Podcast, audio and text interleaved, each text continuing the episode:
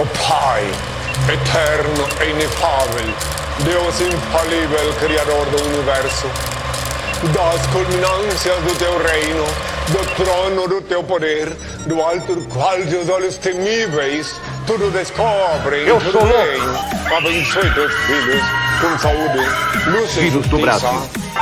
Brasil! É lamentável. I make the money, man. I roll the nickels. Veja bem, se não tem que mandar matar uma desgraça dessa. Mãe, meu cachorro, mãe! Eu não sou louco! Tava levando cigarro pra onde? Pra casa, vamos fumar. Era do meu consumo. Ai, mãe, meu cachorro, mãe! Não! Não! Não! Ai, ai! Isso aqui é uma porcaria que não. merda nenhuma! Desculpe! E agora, dona Doroteia, Coronel Amâncio, me dão licença, eu vou cagar.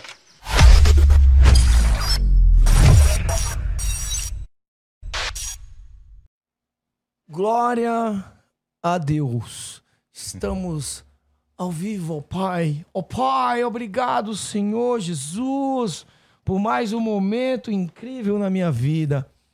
Galera, estamos ao vivo, camisa de força na área, Eutanásia também na área. E aqui, ó, o Brutus, que tá aqui, não sei se tá aparecendo pra vocês, mas ele tá aqui do meu lado. E na minha frente, tá aqui com o Adriano, né, Adriano? Tranquilidade? E aí, tudo bem? Tudo bom, Edu? Supimpa, graças a salve, Deus. salve aí, galera. Tá de boa? Tá tranquilo? Tranquilaço. Bom, tô aqui com o homem aqui, ó. Rei do Sul. O cara comprou toda, todo lado do sul São, do, do Brasil, o cara domina tudo, agora quer comprar São Paulo. Irmão, São Paulo é difícil de comprar, hein? é grande, comprar. estado grande, hein? Não, mas a gente não vai comprar, a gente só vai alugar. Só vai alugar? É isso aí. Tá, tá na fé. Na fé. É isso aí, gosta aí de otimismo. Antes, galera, quero deixar um recadinho pra vocês, ó. Se inscreve nessa merda de canal aqui, hein? Se você não se inscrever, tu é um boi. Então, chifrudo, se inscreve nessa birosca aqui. Dá essa força pra nós. Outra coisa, manda o link pra galera, manda o link pros inimigos, manda o link para os outros donos de evento, os caras ficarem ligeiros, porque agora sim vamos falar de evento. Top. Agora os caras vieram do sul aqui pra assombrar aqui a galera do, de São Paulo. Se inscreve no canal, deixa o seu joinha, ativa as notificações, o sininho aí, galera, pra toda vez que a gente estiver ao vivo, chegar a notificação pra vocês. Então, não esquece de se inscrever, compartilhar o link, tá? E daqui a pouco eu dou uma olhada aqui no chat aqui, que por enquanto eu estou ao vivo aqui no, no Instagram, tá bom? Então, galera, o que, que eu quero pedir pra vocês? Ficarem ligeiros, porque se a internet cair, que eu não sei, né? Às vezes acontece. Pode ficar atentos, fiquem ligeiros que a gente volta aqui no mesmo, talvez não no mesmo link, mas no mesmo canal. Fiquem ligeiros que a gente volta, firmeza? É só ficar ligadinho aí no canal. Se inscreve no nosso segundo canal, canal de cortes, cortes do Camisa de Força.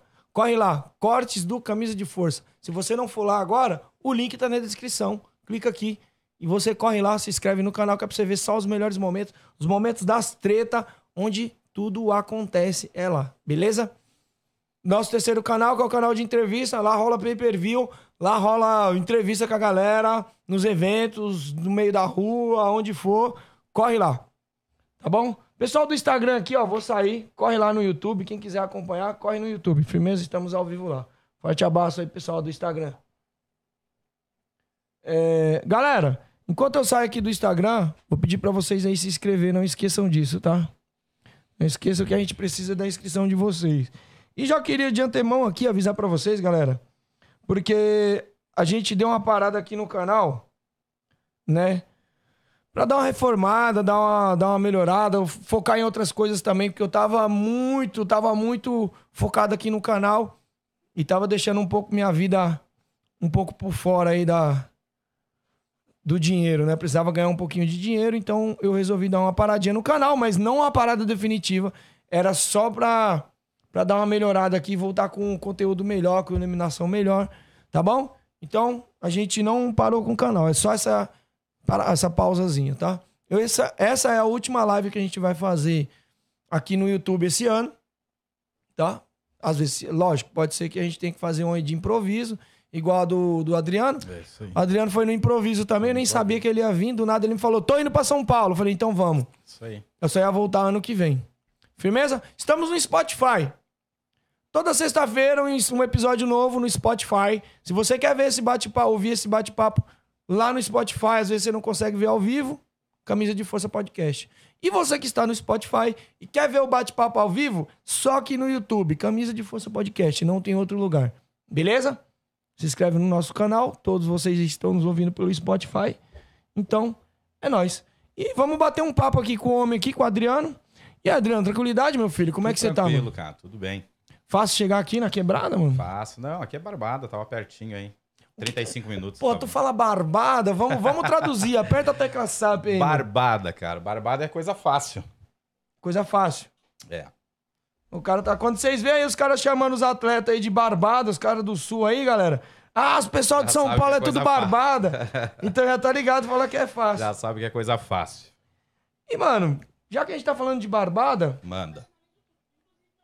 é fácil fazer evento?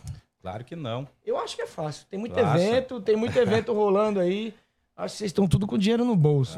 Fala, fala pra nós aí, mano. Não é fácil, não, cara. Se fosse fácil, tinha muito mais gente fazendo. Uhum. Se desse tanto dinheiro assim, né? Tinha muito mais gente fazendo.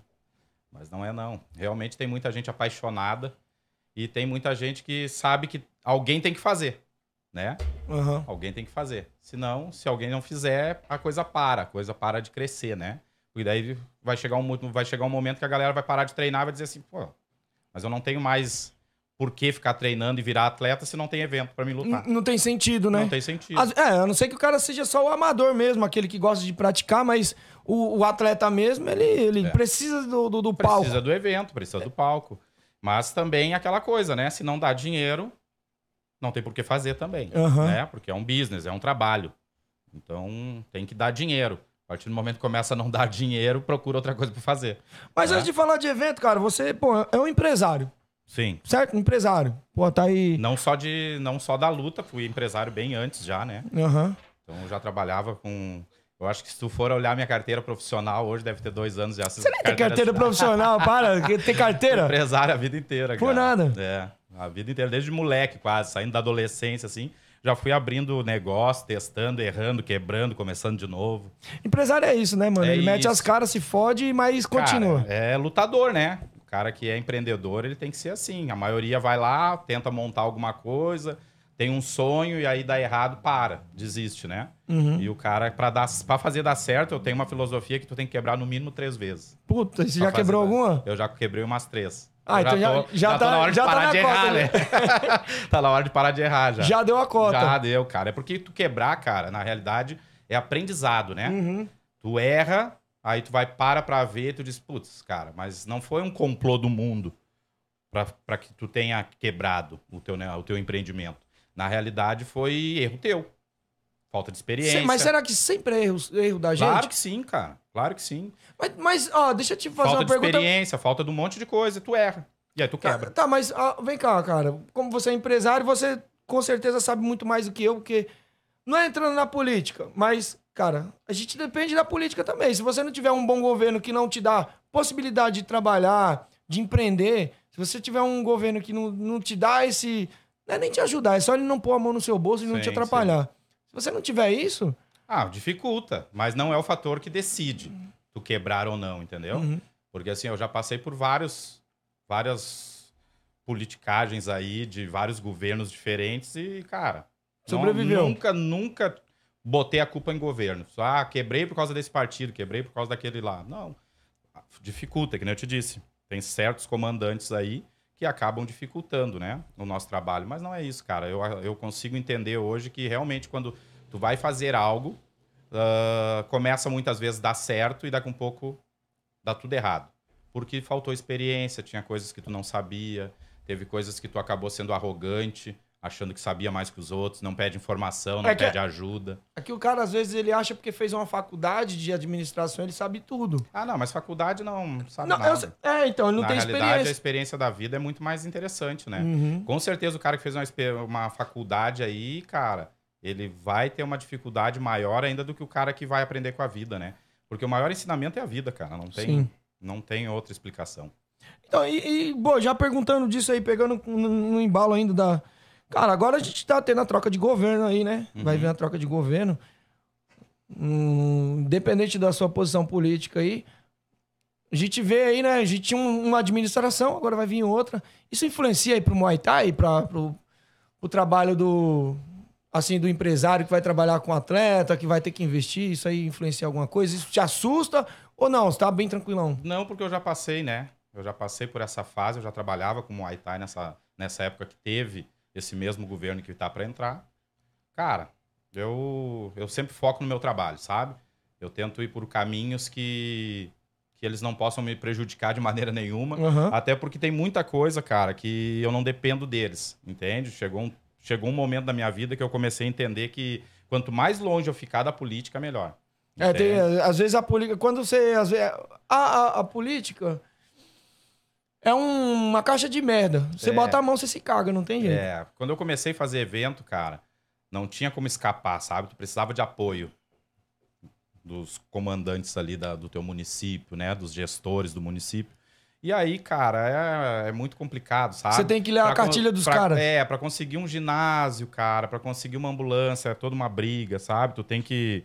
Tu tem que Não é tá- só dinheiro. É, não, cara. E aí tu tem que fazer um monte de coisa, tem que ser coisas, tu vai fazer coisas que tu não quer fazer, sabe? Uhum. E aí chegou um determinado momento que eu disse, cara, quer saber de uma coisa? Eu vou fazer particular. Eu vou lá, eu prefiro hoje pegar um lugar onde eu tenha que pagar, que seja particular, que eu pague a locação do espaço, eu vou lá, eu contrato uma equipe de ambulância pra não depender desses caras. É, o, o lucro é seu, o BO é seu. É. O que vem de bom e de ruim é tudo É com você, aí. tudo no seu nome, né, É mano? isso aí. Até porque os caras querem fazer média com o teu evento, entendeu? Na época, os caras já queriam fazer média. Tu imagina agora com televisão. Porra, Os mano. caras querem subir lá em cima, querem te dar uma ambulância, querem te emprestar um ginásio lá e querem subir lá em cima, entregar cinturão. e, tipo, Monopolizar a é, parada. então os caras, eles querem aparecer. Eles Sim. querem, sabe? Eles querem confete com o teu trabalho. palco. Eu não, é, eu não quero dar isso aí pra eles. É, é o que a gente vê também, igual nas Olimpíadas. Porra, mano. Você vê os atletas tudo se fudendo. Isso em geral. Sim. Tudo se fudendo. Indo pra fora e quando ganha um, um título, vem o prefeito da cidade, igual a minha É, skatistazinha aí- é, lá. Daí todo mundo Ah, vem aqui, Abraço. sempre gostei e tal. É. Nunca gostou, não sabe nem quem que é, nunca, não- não- nem atendia a pessoa quando a, quando a galera, os pais iam lá bater na porta pra pedir uma ajuda pra uma passagem, eles nem Uhum. atendiam. Aí agora, eles botam embaixo do braço e Uhum. é complicado, cara.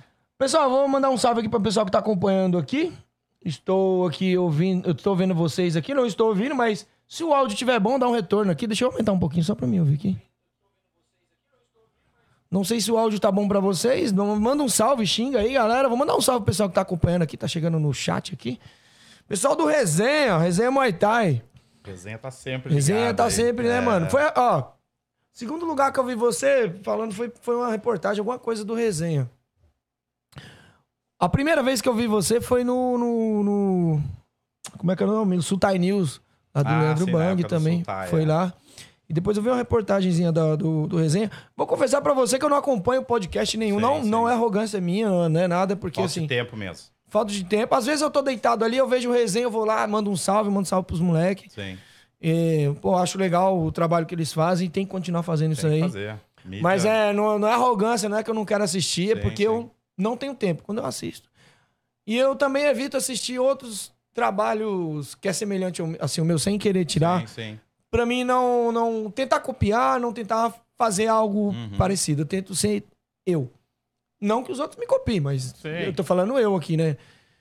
Eu tento, assim, evito. Quando vai um cara que eu gosto, igual o Myron, foi um cara que eu, que eu gosto, tava Tu vendo lá, por acompanha por causa da pessoa, causa da pessoa. claro. Então, assim, eu, eu gosto de ver, eu gosto, eu acho legal o trabalho que os moleques fazem lá do sul lá, mano. Isso, velho, isso bomba meu canal. É, Porque dá visibilidade, o pessoal Claro. começa a gostar. claro, com certeza. Pô, mano, olha isso, olha, tem, tem podcast de, de, de luta. Será que tem outro? Aí o cara vem, pô, olha esse outro. Isso e aí começa a consumir podcast e, e é o que tá no, no hype, né, É cara? isso aí. Mano, vamos, va- deixa eu te fazer uma pergunta, Manda. cara. Tu gosta de futebol? Não, Não? não, Ficou triste com a derrota do Brasil, mano? não. Foi nada. Não fiquei não, cara. Por Eu quê, não, mano? Não assisto futebol nem do meu time, tu acredita? Qual que é o seu time? Grêmio. Puta. Mas por quê, cara? Porque quando eu nasci, meu avô disse pra mim, meu avô e meu pai, só vai ser gremista. Eu tá bom, tá tudo certo. Que E, merda, cara, que, que praga fui- que eles jogaram, hein? Nunca fui no estádio, cara. Não, Sério? não assisto futebol na televisão, não é o meu negócio. Joguei futebol pelado, assim, no bairro, assim, jogava com a, com a gurizada, mas, cara, Uhum. chegou um ponto que o Muay Thai eu, tinha que, eu tive que optar também, né? Ou vou jogar futebol ou eu vou fazer Muay Thai. Porque o Muay Thai tu te machuca mais, né? É, sim. E aí eu acabei optando ficar com o Muay Thai. E, cara, eu nunca fui fã do futebol. Eu acho que os caras ganham muita grana pra fazer muito pouco. Entendeu? Porra, mano. Pô, se a gente ganhasse, assim, 10% do que os É. caras ganham com, no, no, no mundo do futebol, se a gente ganhasse 10%, o atleta ganhasse, nossa senhora, mano. Tu sabe que hoje o futebol é um dos, é um dos esportes que mais tira recurso do, de outros esportes, né? É? Claro que é. Como cara. assim? É porque o Brasil todo é função. O esporte fala, todo mundo bota dinheiro no futebol. Mas isso ele tira ou ele, ele chega a tirar do Ah, não acredito que tire, cara, mas eu acredito que. Ofusca. Galera, é, porque a galera só pensa em futebol, sabe? Porque só tinha visibilidade de futebol também. Então Uhum. agora, começando outros esportes, que nem a menina lá que tu citou do skate. Por que, que hoje tem um monte de patrocínio, tem Red Bull, tem um monte de patrocínios grandes? Porque a menina estourou. Começou a aparecer na televisão. Uhum. Entende? Então é isso que a gente quer hoje com os atletas. É fazer com que eles apareçam cada vez mais para que cada vez mais eles tenham essa oportunidade de ganhar mais dinheiro. Porque se não aparece, cara, infelizmente as grandes marcas não chegam neles. Entende? Porque era tudo pro futebol, tudo pro futebol. Não, uma porque a gente é o país do futebol, entende? Outra porque, cara, tá na televisão, tem muita mídia. E aí um e já tem muito tempo também, né? Já, já tá já É. consolidado. Tá consolidado porque é o país do futebol, né? São várias copas, são vários títulos. Então, hoje, tu nota que grandes empresas preferem alocar o dinheiro delas no futebol por causa da visibilidade, né? Aí cabe nós guerrear Cabe- poder ganhar cabe- espaço. Exato. Aí é, é isso que a gente vem fazendo há bastante tempo já. Esse é o nosso intuito hoje com a televisão, é dar espaço pra galera mesmo, é mostrar nosso trabalho, poder, sabe, aparecer cada vez mais para daqui a um pouco esses grandes empresários olharem pros atletas, olharem pros eventos e, pô, aqui também é um espaço. Uhum. E um espaço muito mais barato, né? Um espaço- Sim, sim. E outra, o, o, o esporte de luta, ele é algo que, assim, depende dos outros também, mas depende mais de você. Também. No futebol, você depende da equipe. Se você não tiver uma equipe boa ali pra, pra te dar um suporte, né? Você não, não vai pra frente, você não É. joga sozinho. A luta não, depois que você tá lá em cima do luta é- ringue, é você. É, é contigo. É você. Mano, vamos, vamos. Já quero começar logo com a arbitragem. Vamos Bora. falar de arbitragem, mano. Bora, manda.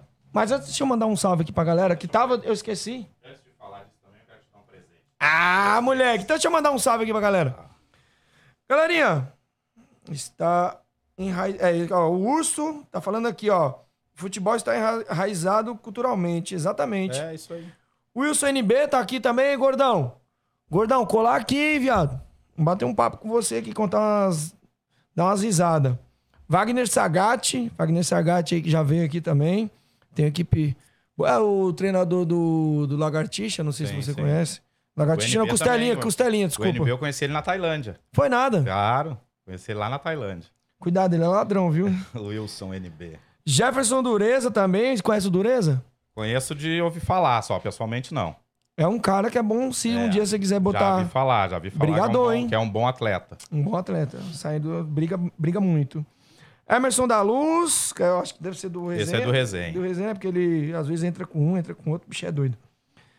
Bom, pessoal, vão, vão entrando no chat, mandando um salve aqui e a gente vai bater um papo agora. A gente vai falar do. Aqui de arbitragem, né?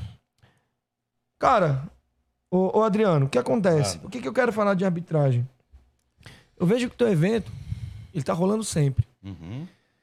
E rola poucas polêmicas em relação à arbitragem no Sul, cara.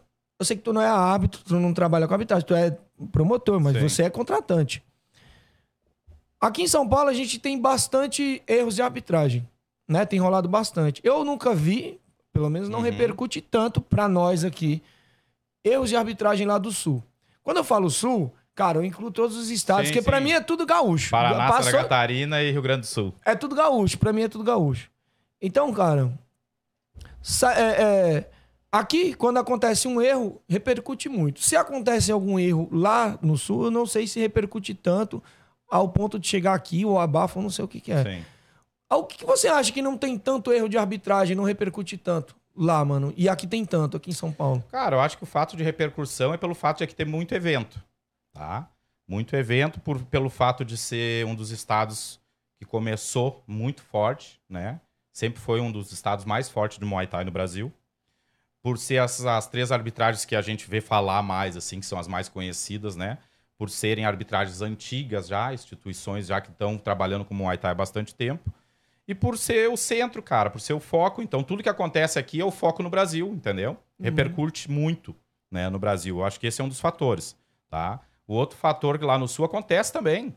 Acontece, não vai achar que não acontece. Só que pelo fato da gente estar lá na ponta, né? Lá embaixo do Brasil, lá na pontinha lá, já repercute menos. Eu acho que é isso que. Mas acontece, cara. Isso vai acontecer sempre. Não existe nada perfeito, não, não existe evento perfeito, não existe arbitragem perfeita. Aqui os caras trabalham muito mais que lá. Sim. Muito A mais evento, a é probabilidade é maior de acontecer erros e de repercutir mais por ser o foco da atenção. Então eu vejo dessa maneira. Uhum. E o ruim é que quando há, há um erro, nós sabemos, nós que vivemos na parada, sabemos que o erro não é Intencional. do não, não, do Ah, evento, do evento, sim. Mas pinga no evento. Ah, isso é normal. É foda, Isso né, é mano? normal, até porque muita gente não entende. Acha que a arbitragem que está lá é do evento, entende? Uhum. E não é, é uma empresa como tu contrata para pintar tua casa, né? Então se o cara pintou errado, reclama para a empresa que pintou errado. É, então, né? mas os caras querem ir pra cima do, do dono do evento. Ah, mas isso é normal, cara. É, cara, reclamar não vai não vai mudar nunca. Uhum. A galera vai continuar reclamando até porque é o seguinte, tem muita gente tá, que não conhece de regra, que acaba ali sendo influenciada pela emoção, por ser amigo, por ser parceiro, e o cara vai reclamar mesmo porque ele não entende, ele acha que o cara que bateu mais e caminhou pra frente ganhou a luta. Entende? E acontece os erros mesmo. sim, sim, os sim. erros lógico. mesmo. Os E erros de fato, né? Os erros de fato. Que daí, meu irmão, não tem o que fazer. Tem que assimilar a crítica, entendeu? E bola pra frente, tentar melhorar. E é isso, cara. E, não e adianta. Tem, e, e tem outra parada que às vezes o cara, ah, sou amigo do, do- eu ver aqui. Ah, sou amigo do Léo Elias. Uhum. Ele acha que ele sabe tudo porque ele é amigo do Léo Elias. É, eu tô, tô usando o Léo Elias aqui como, Sim, como, como referência. como referência, porque assim, é, é a referência que a gente tem Sim, aqui em São sim. Paulo, Léo Elias.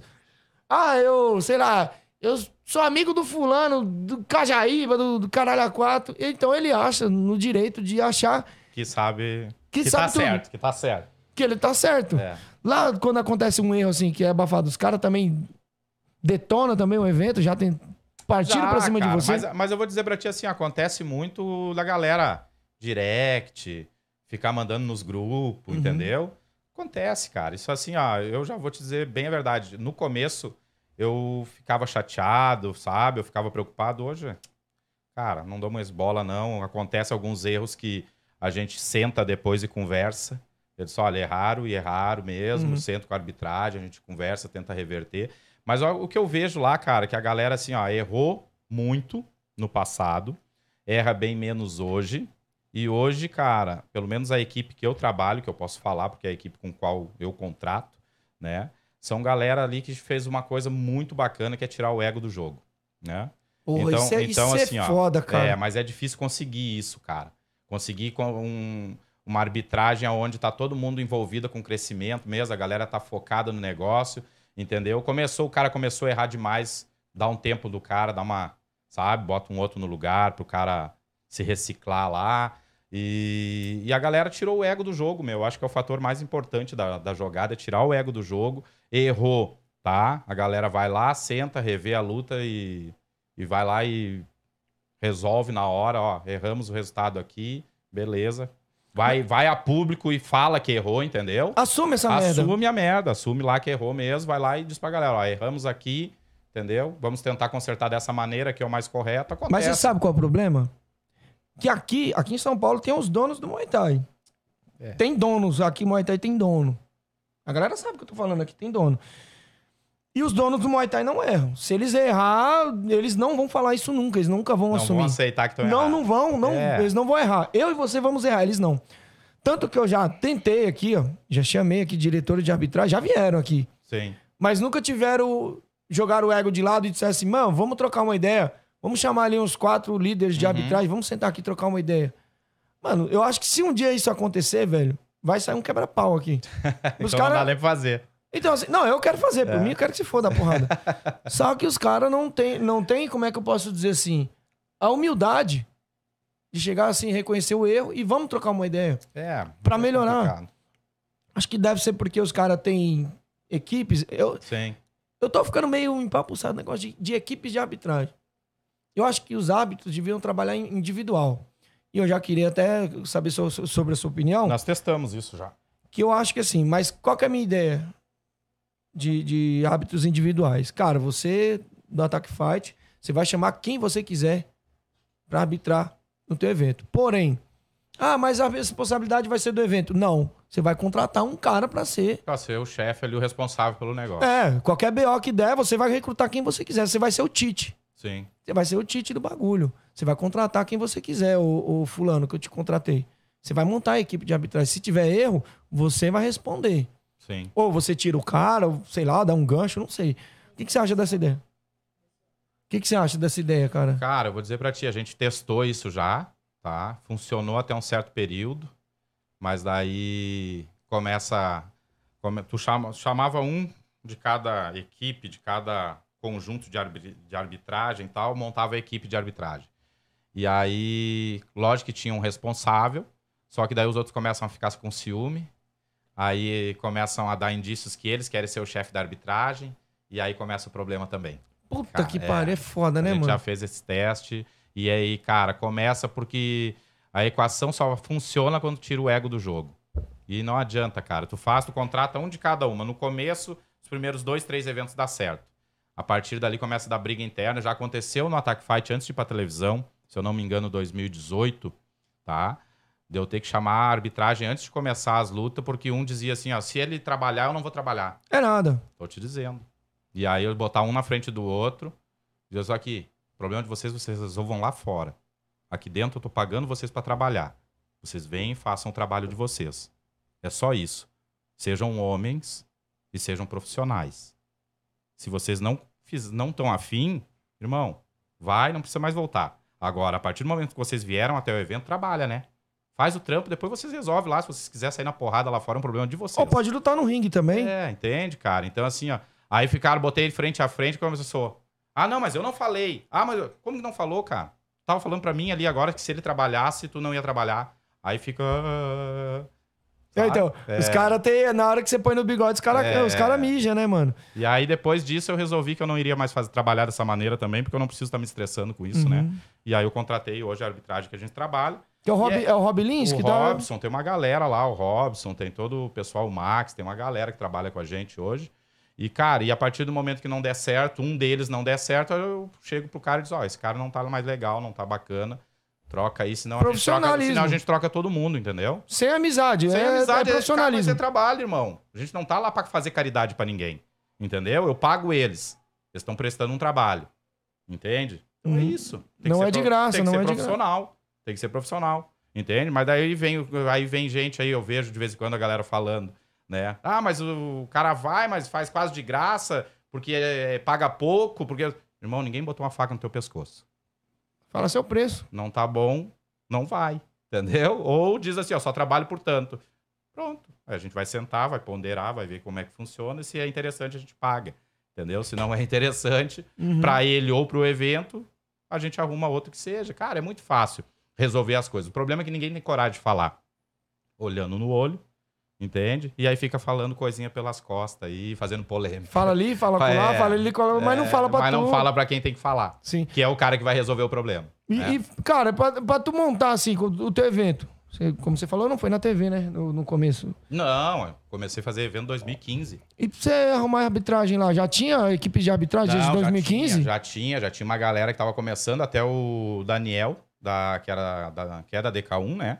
Ele que montou uma das arbitragens, até porque ele tava naquela época, ele tava vindo para São Paulo, Uhum. já tava pegando todo, fazendo bastante curso, né? E aí ele montou uma arbitragem lá, que foi a primeira arbitragem que começou a fazer nossos eventos. Sim. E foi muito bacana no começo. Por quê? Porque só tinha eles, bem dizer, que faziam essa arbitragem.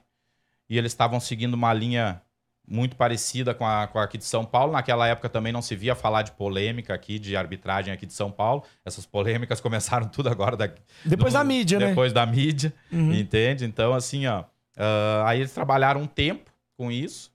com a gente, eu acho que ficaram uns dois anos, mais ou menos. Aí daqui a um pouco começou um querer sair, outro querer sair, não queria mais fazer. E daqui a um pouco eu, eu sei que eles pararam com a arbitragem. E aí foi onde eu comecei a pegar um de cada arbitragem que queria trabalhar. Veio gente da arbitragem dele trabalhar com a gente também, que queria continuar. E a gente montou uma, uma arbitragem do evento, que trabalhou durante um período e depois começou a dar problema também. Da SBO, né? É. Pô, mano, você ver, a gente acha que achou a solução, mas não tem. Não. É, sempre tem um, um- A solução é tirar o ego do jogo, senão não vai ter solução. Mas o foda é que às vezes o ser humano, ele tem ego, mano. Ele não tem. Tipo assim, às vezes não, a maioria tem ego. E quando ele acha que ele. Ele chegou a um nível, ele se torna o dono do Muay Thai, o dono da parada, ele, o ego não sai dele, mano. É. Só sai se, por exemplo, ele for boicotado de tudo, ele perceber que já não tá mais. Mas aí que eu acho que eu acho que isso é uma das soluções, entendeu? Eu acho que é aquela coisa, é que nem aquela equipe que incomoda dentro do evento, que causa problema em todo Pô, você evento. teve isso lá? Claro que tem, cara. Pode perguntar pra qualquer promotor de evento, todos têm. Entendeu? Então o que tu tem que fazer? Ah, tu causa problema? Tu é o cara que só causa problema aqui dentro? Então beleza. Irmão, obrigado, tá? E aí vai aí vai chegar uma hora que vai ter que aprender na dor, né? Entende? Então com a arbitragem daqui a um pouco tem que ser feito isso. A arbitragem que tá daqui a um pouco só achando que não, que não erra, que não erra, que não erra, e tá todo mundo vendo que tem erro, erro, erro, e os caras não assumem, os caras não tentam melhorar, não, sabe, não, não tira o ego do jogo ali, tenta consertar, irmão, pega os que incomodam menos e vai escanteando aqueles que incomodam mais. Uma hora eles vão dizer assim, ó, ou a gente melhora ou a gente vai cair no esquecimento. Sim, é, os caras têm que, às vezes, é, os meus caras não se tocam também. Até porque também tem muito evento. Porra, é, vou, vou contratar o mais barato. É o mais barato, vai pelo mais barato, ele não vai pela qualidade.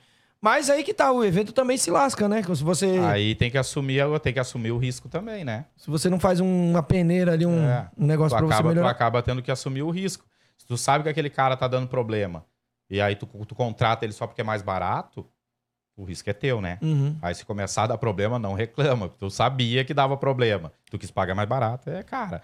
é, tem solução, sabe? Só tem que achar os caminhos. Eu, por experiência, pode ser que com outros dê certo. Eu testei esse negócio de pegar um de cada arbitragem e não deu certo. Você, já que você tá fazendo o evento há bastante tempo, você tem sócio? Começou com sócio? Foi tudo Não. você? Como é que é? Tudo- tudo- Como que tudo- foi o início dessa parada aí? Cara, tudo sozinho, cara. Eu comecei, eu, eu era empresário, eu tinha uma loja de carro, né? Eu vendia carro zero quilômetro, vendia carro seminovo. E aí, cara, chegou um tempo que eu já não aguentava mais, eu já tinha conquistado alguma co algumas coisas na minha vida que já não valia mais a pena a incomodação. Certo. Aí eu peguei e vendi. Na loja de carro eu tinha um sócio.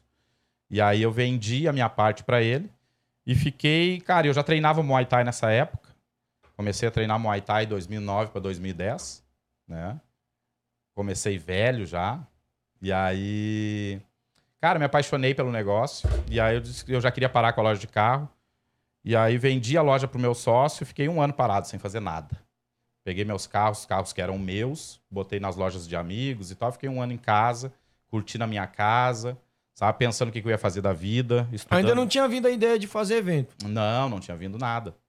Eu já tava lutando, fazendo umas lutas amadoras e tal. Que ano que é isso aí, cara? 2010. 2010. Caralho, tem É. quantos anos, cara? Eu tô com 44. Pô, sai então. Pô, tu tá fazendo o quê? 30 e poucos anos. Tô saindo na mão com 30 e poucos anos. Eu saí na mão com, é, 33, 32 por aí. Uhum. Tava, tava velho já pro negócio. Sim. Mas, cara, mas foi legal, foi uma experiência nova, sabe? Eu sempre, te- eu sempre quis me testar no negócio. E aí fiquei um ano sem fazer nada. Os caras me ligavam, ó, vendi teu carro, assinava o documento, pegava o dinheiro, comprava mais um carro. E eu não tinha mais o compromisso da loja, Sim. sabe? De ter que estar lá me incomodando com chapeador, com lavador, com mecânico, com cliente. Eu não queria mais aquilo. E venda Meta- de carro da Bel também, Porra, né? da B.O. pra caramba. E eu com a metade dos cabelos brancos veio da loja de carro. aí, cara, eu peguei esse um ano aí. Disse, cara, vou começar. Daqui um pouco vou ver com o meu treinador lá, vou ver se não dá pra começar a dar umas aulas aí. Vou abrir uma academia pra mim. Eu sei que no final, em 15 dias, eu abri duas academias, em duas cidades diferentes. assim. Mas academia sua ou você foi só dar Acad- aula? Academia minha. Caralho. E aí, comecei a dar aula numa academia em Portão, onde eu comecei. Eu dava aula segunda, quarta e sexta. Aham. E aí na academia na cidade do lado, que era São Sebastião do Caí, eu dava aula terça, quinta e sábado. E aí eu tinha um professor, que era um colega de equipe, que na academia de Portão, que eu dava aula segunda, quarta e sexta, ele fazia terça, quinta e sábado. E na outra que eu dava aula terça, quinta e sábado, ele dava aula. Nós fazia, nós fazia e as duas tinham as aulas a semana inteira. Sim, sim. Fiquei fazendo isso um bom tempo. Aí, em 2014, eu fui pra Tailândia a primeira vez. Que foi É. quando você encontrou o NB ou não? Foi depois você veio? Eu acho que o NB foi 2015. Eu fui três vezes. Eu acho que não lembro exato se foi 2015, 2017. Eu acho que foi 2015. Aí a primeira vez eu fui pra Tailândia em 2014. E nada de pensar em evento ainda. Nada. Nada de pensar em evento. Mas eu já tinha criado uma marca. Porque as duas academias que eu abri, ele- eu pagava um royalties pra equipe que eu, que eu pertencia. Que era outro nome. É, que era outro nome. E aí, cara, nisso eu fui pra Tailândia, comecei a ver o Muay Thai de uma maneira que, que eu não tinha visto, entende? Que naquela época era, era um kickbox, a gente ia nos eventos, não podia usar cotovelo, era toda aquela coisa que todo era mundo... o Muay Thai, aí, o Muay É. Thai europeu, né? que Aquela falava. coisa que todo mundo passou. Sim. Entendeu? E aí, em 2014, eu enxerguei isso, comecei a assistir os eventos em estádio, e aí foi onde eu disse, cara, isso aqui, isso aqui dá pra fazer um business no Brasil lá, pelo menos na minha região, no Rio Grande do Sul, eu não vi nada parecido. Mas já tinha eventos lá. Tinha eventos, mas eventos, a maioria de eventos de federação. Era aqueles entendeu? é, evento de 800 lutas no dia. Isso. Que é cinco rings e round, 800 de, round de um minuto. Puxa o microfone pra frente. Round de um minuto, entendeu? Aham. E aí, cara, eu disse, cara, profissional pagando pra, pra Pra lutar, lutar, aham. recebendo uma medalhinha. Eu disse, cara, dá pra fazer algo diferente aí. E aí eu trouxe pro Brasil, do- fui em 2014, quando eu voltei em 2015, eu fiz a primeira edição do Attack Fight. Eu já tinha o nome, né? Eu já tinha feito esse nome, na realidade não era Attack Fight, era só Attack. Eu já tinha feito esse nome pra criar uma linha de, de equipamento, de shorts, tudo. Então ali foi o start do negócio quando eu idealizei a primeira edição, fiz na cidade onde eu tinha academia, né? E aí fiz a primeira, a primeira edição ali. Em ginásio ou em... Em ginásio, em ginásio, ginásio municipal da cidade, assim. Só que o que, que eu fiz? Era um evento totalmente profissional. Só luta profissional? Com, com iluminação, com um que muito A parecido luta ou com... você tá falando o trabalho o- em si? As duas coisas. Caralho. Eu fiz um, eu fiz um card de 10 lutas, só lutas profissionais, pagando bolsa pros caras, tá? Ah, com toda a estrutura de iluminação, muito parecido que tinha, que, do que a gente tem hoje. Mas só a- loja não tinha telão, não tinha essas coisas. Mas de lá você não tinha referência nenhuma. De lá, tudo que você. Essas ideias vem tudo de fora. Da Tailândia. Você não tinha coisas- tipo, pô, vou aqui. Hoje, se você criar um evento, tem 200 eventos pra você ter a referência aqui. Sim, sim. É, informações. Não, lá a referência que a gente tinha era evento de Só federação. puxa o microfone assim pra frente. Pra frente, só pra Assim? Isso aí. Tinha, tinha referência de eventos de federação, cara. Aham. Entende? Que era, que era aquilo. O evento começava às 8 da manhã e até meia-noite, às vezes duas horas da manhã, entendeu? Aí tu levava atleta pra lutar e aí no final da tarde tu lutava também. Cara, era uma loucura. Pô, sabe? mano, eu já participei de evento assim, é, um É, inferno. é uma loucura. E aí, cara, eu disse, pá, cara, mas tem um, tem um negócio aí, dá pra fazer algo diferente aí. Só que aí, pra chegar naquela Pode época, continuar, que eu vou pegar uma água pra. Pra chegar naquela época, a gente teve que remodelar todo o esquema, né? Porque achar uma equipe, achar uma equipe que desse certo, né? E aí, vou falar, falar pra câmera, então. É. E- então, cara, o que que acontece? Ah, vender o projeto era complicado, sabe? Eu sou assim, eu abandono o convidado. É, não, mas tá tudo certo. Sai, Tá é tudo certo. Ah, vender o projeto que era complicado, porque tinha alguns atletas já profissionais no estado, né? Que já estavam lutando, alguns aqui em São Paulo e tal. Então já tinha. Qual é as equipes que eu tive que ir, cara? As equipes que já estavam com a cabeça mais aberta naquela época, que já Sim. estavam estudando. E aí os caras compraram o projeto na hora. Eles disseram, ah, cara, vai ser Muay Thai, cinco rounds, vai ser um evento com show, com iluminação, com tudo, com divulgação. Naquela época não tinha nem Instagram, irmão. Era Certo. Facebook, né? Quer água? Quero. Então, consegui fechar um card com 10 lutas, obrigado. Tudo profissional. Tudo profissional, pagando... Arbitragem pa- também já. já... Arbitragem já do pessoal da DK1, que já tava estudando, que já estavam... É, começou bem então. Começou mano. bem, foi uma coisa que deu muito barulho. Não foi um bagulho, assim. não foi um bagulho que nem aqui que. Antigamente, pra ter um evento, era um inferno, cara. E você já começou bem já. Então, por ser o primeiro evento ali. Mas eu comecei porque realmente eu não queria fazer o que já tinha. O que já tinha, eu não concordava mais com aquilo, sabe? Eu acho que tava certo pra galera que, que tá dentro da federação, eu acho que tá tudo certo. Certo. Mas eu não queria fazer igual. Eu disse, cara, eu não vou ser mais um. Até porque os caras vão, vão me comer vivo. Entende? Se tu chega com um projeto igual ao dos caras. Sim. E aí eu trouxe algo totalmente diferente. Mas E mesmo assim, certo. você deve ter arrumado inimigo pra caralho. Cara, Eu digo assim, de federação, dos caras que. É, eu, eu teve, teve muito cara que o que aconteceu foi assim, ó. Os caras não botavam os atletas pra lutar no evento. Como Ah, assim? Não, Eles não botavam os atletas pra lutar no, no Attack Fight, mesmo a gente convidando, mesmo sendo aberto pra todo mundo. Os caras de Os equipe, caras dono de, de, equipe? federação. Ah, eles não. É, eles não, não botavam porque eles achavam que, entendeu? Ia estar outras federações, eles iam ter que brigar com outros. Eu, eu sempre disse, "Pá, Eles mas não entendiam, eles não É. entendiam qual era o conceito da Eles parada. não entendiam, até porque as federações sempre trabalhou da seguinte maneira, né? Eles, eles lutam entre eles ali, né? E na época era muito fechado, então não deixava outras federações entrar e lutar, sabe? Então era muito fechadinho. E aí, sabendo que o Attack Fight era um evento aberto, era um evento profissional, e se tu acha, e se tu vai fazer um evento profissional, tem que ser profissional em tudo. Tem que ser aberto pra todo mundo, né? E aí eles começam, no início não iam, porque sabiam que ia ter que lutar com outros atletas. Os caras achavam que, que seria, eh, tipo assim, algo parecido do que eles faziam, né?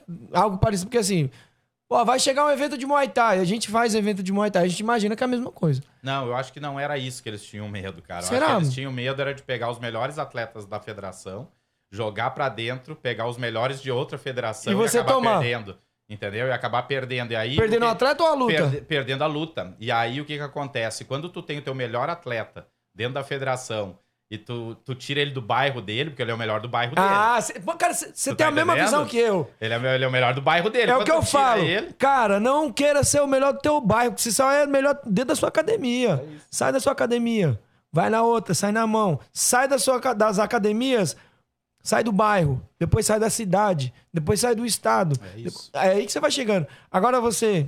Eu tava discutindo. Uma vez eu arrumei uma treta com a galera do Rio de Janeiro, né? Com a galera do Rio de Janeiro, porque eu disse, cara, nos atletas. No Rio de Janeiro, tem atletas bons, mas não tem aquela gama de atletas bons, tipo assim, mil atletas Sim. bons. Tem, ah, tem sim, tem dentro do bairro. É. Dentro da sua academia. Agora eu quero ver no, no país inteiro. É isso. Igual, porra, hoje eu- todo mundo conhece o Thiago Bader. Sim. Não é só lá no sul. Não. Hoje todo mundo conhece Hoje todo Francisco Mairon. É. Então, quantos desses vocês têm lá no Rio de Janeiro? Eu consigo falar em São Paulo aqui, 50. Consigo falar do sul lá, uns 30 também. Que tá fora do estado, não só ali no bairro deles. É, mas isso foi o começo, cara. O começo foi assim. Uhum. Era muito. Era falta de informação, os caras tinham medo de perder, entendeu? Uh, pro, pra, pra federação, aquelas rixas de federações, sabe? Eu não tenho nada contra, cara. Eu sempre digo, eu, sou, eu fui muito grato pela federação que eu fiz parte, muito grato pela equipe que eu comecei, tá? Porque, cara, se não fosse eles, eu não estaria aqui hoje. Uhum. Entende? Só que a partir do momento que tu enxerga com teus olhos, tu tem o direito e o dever de. Ah, enxerguei. Ah, mas é diferente daquilo que, do que me ensinaram. Tu enxerga e tu define o que, que é verdade pra ti. Sim, e aí sim. tu segue, entende? Se tu acha que aquilo ali que tu viu tá certo e o que tu tá fazendo tá errado, e tu continua no errado, é um problema teu.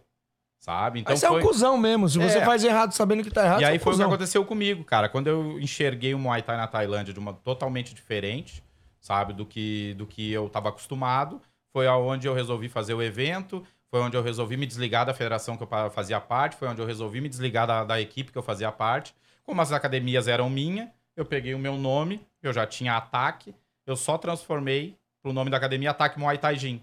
Uhum. E pro evento Ataque Fight. Aham. Entendeu? Cara, mas como. Já que você foi, pô, é o percursor da parada. Quando você fez o evento, não, vale cotovelo. O evento na cidade. Lá, lá na cidade, lá no sul. Como é que a galera viu isso? Porque, pô, tinha arbitragem, mas o evento na cidade não tinha evento assim, né? Não tinha, cara. Eu acredito até que tivesse, entendeu? Mas era bem. Mas era. É, daqui um pouco não tinha tanta relevância, não tinha barulho, porque, cara, como eu, eu trabalhava com carro, eu sempre fui um cara estudioso de marketing, eu sempre fui um cara estudioso de internet. Então, mesmo não tendo os recursos na época, o Facebook, eu fazia muita mídia, Uhum. sabe? Daquele lance assim, ó, de fazer dois, três mil panfletos e sair botando pessoalmente nos carros, na cidade, sabe? Ó, 15, 20 dias antes vai ter evento lá. Então fazia muito barulho, cara. Fazia muito barulho. E como eu estava dentro do Muay Thai, a gente sabia quem eram as equipes que treinavam Muay Thai já no formato que a gente. Que era que- bem pouco também. Que ainda, eram né? poucos. Mas daí o que, que a gente fez? Eu vou fazer um evento diferente. vou fazer, vou chamar as equipes que já têm a me- o mesmo pensamento que eu tô tendo, Uhum. que eram as equipes que já estavam buscando informação aqui em São Paulo, que eram as equipes que estavam levando o pessoal daqui pra lá pra fazer seminário. Então eu chamei esses caras.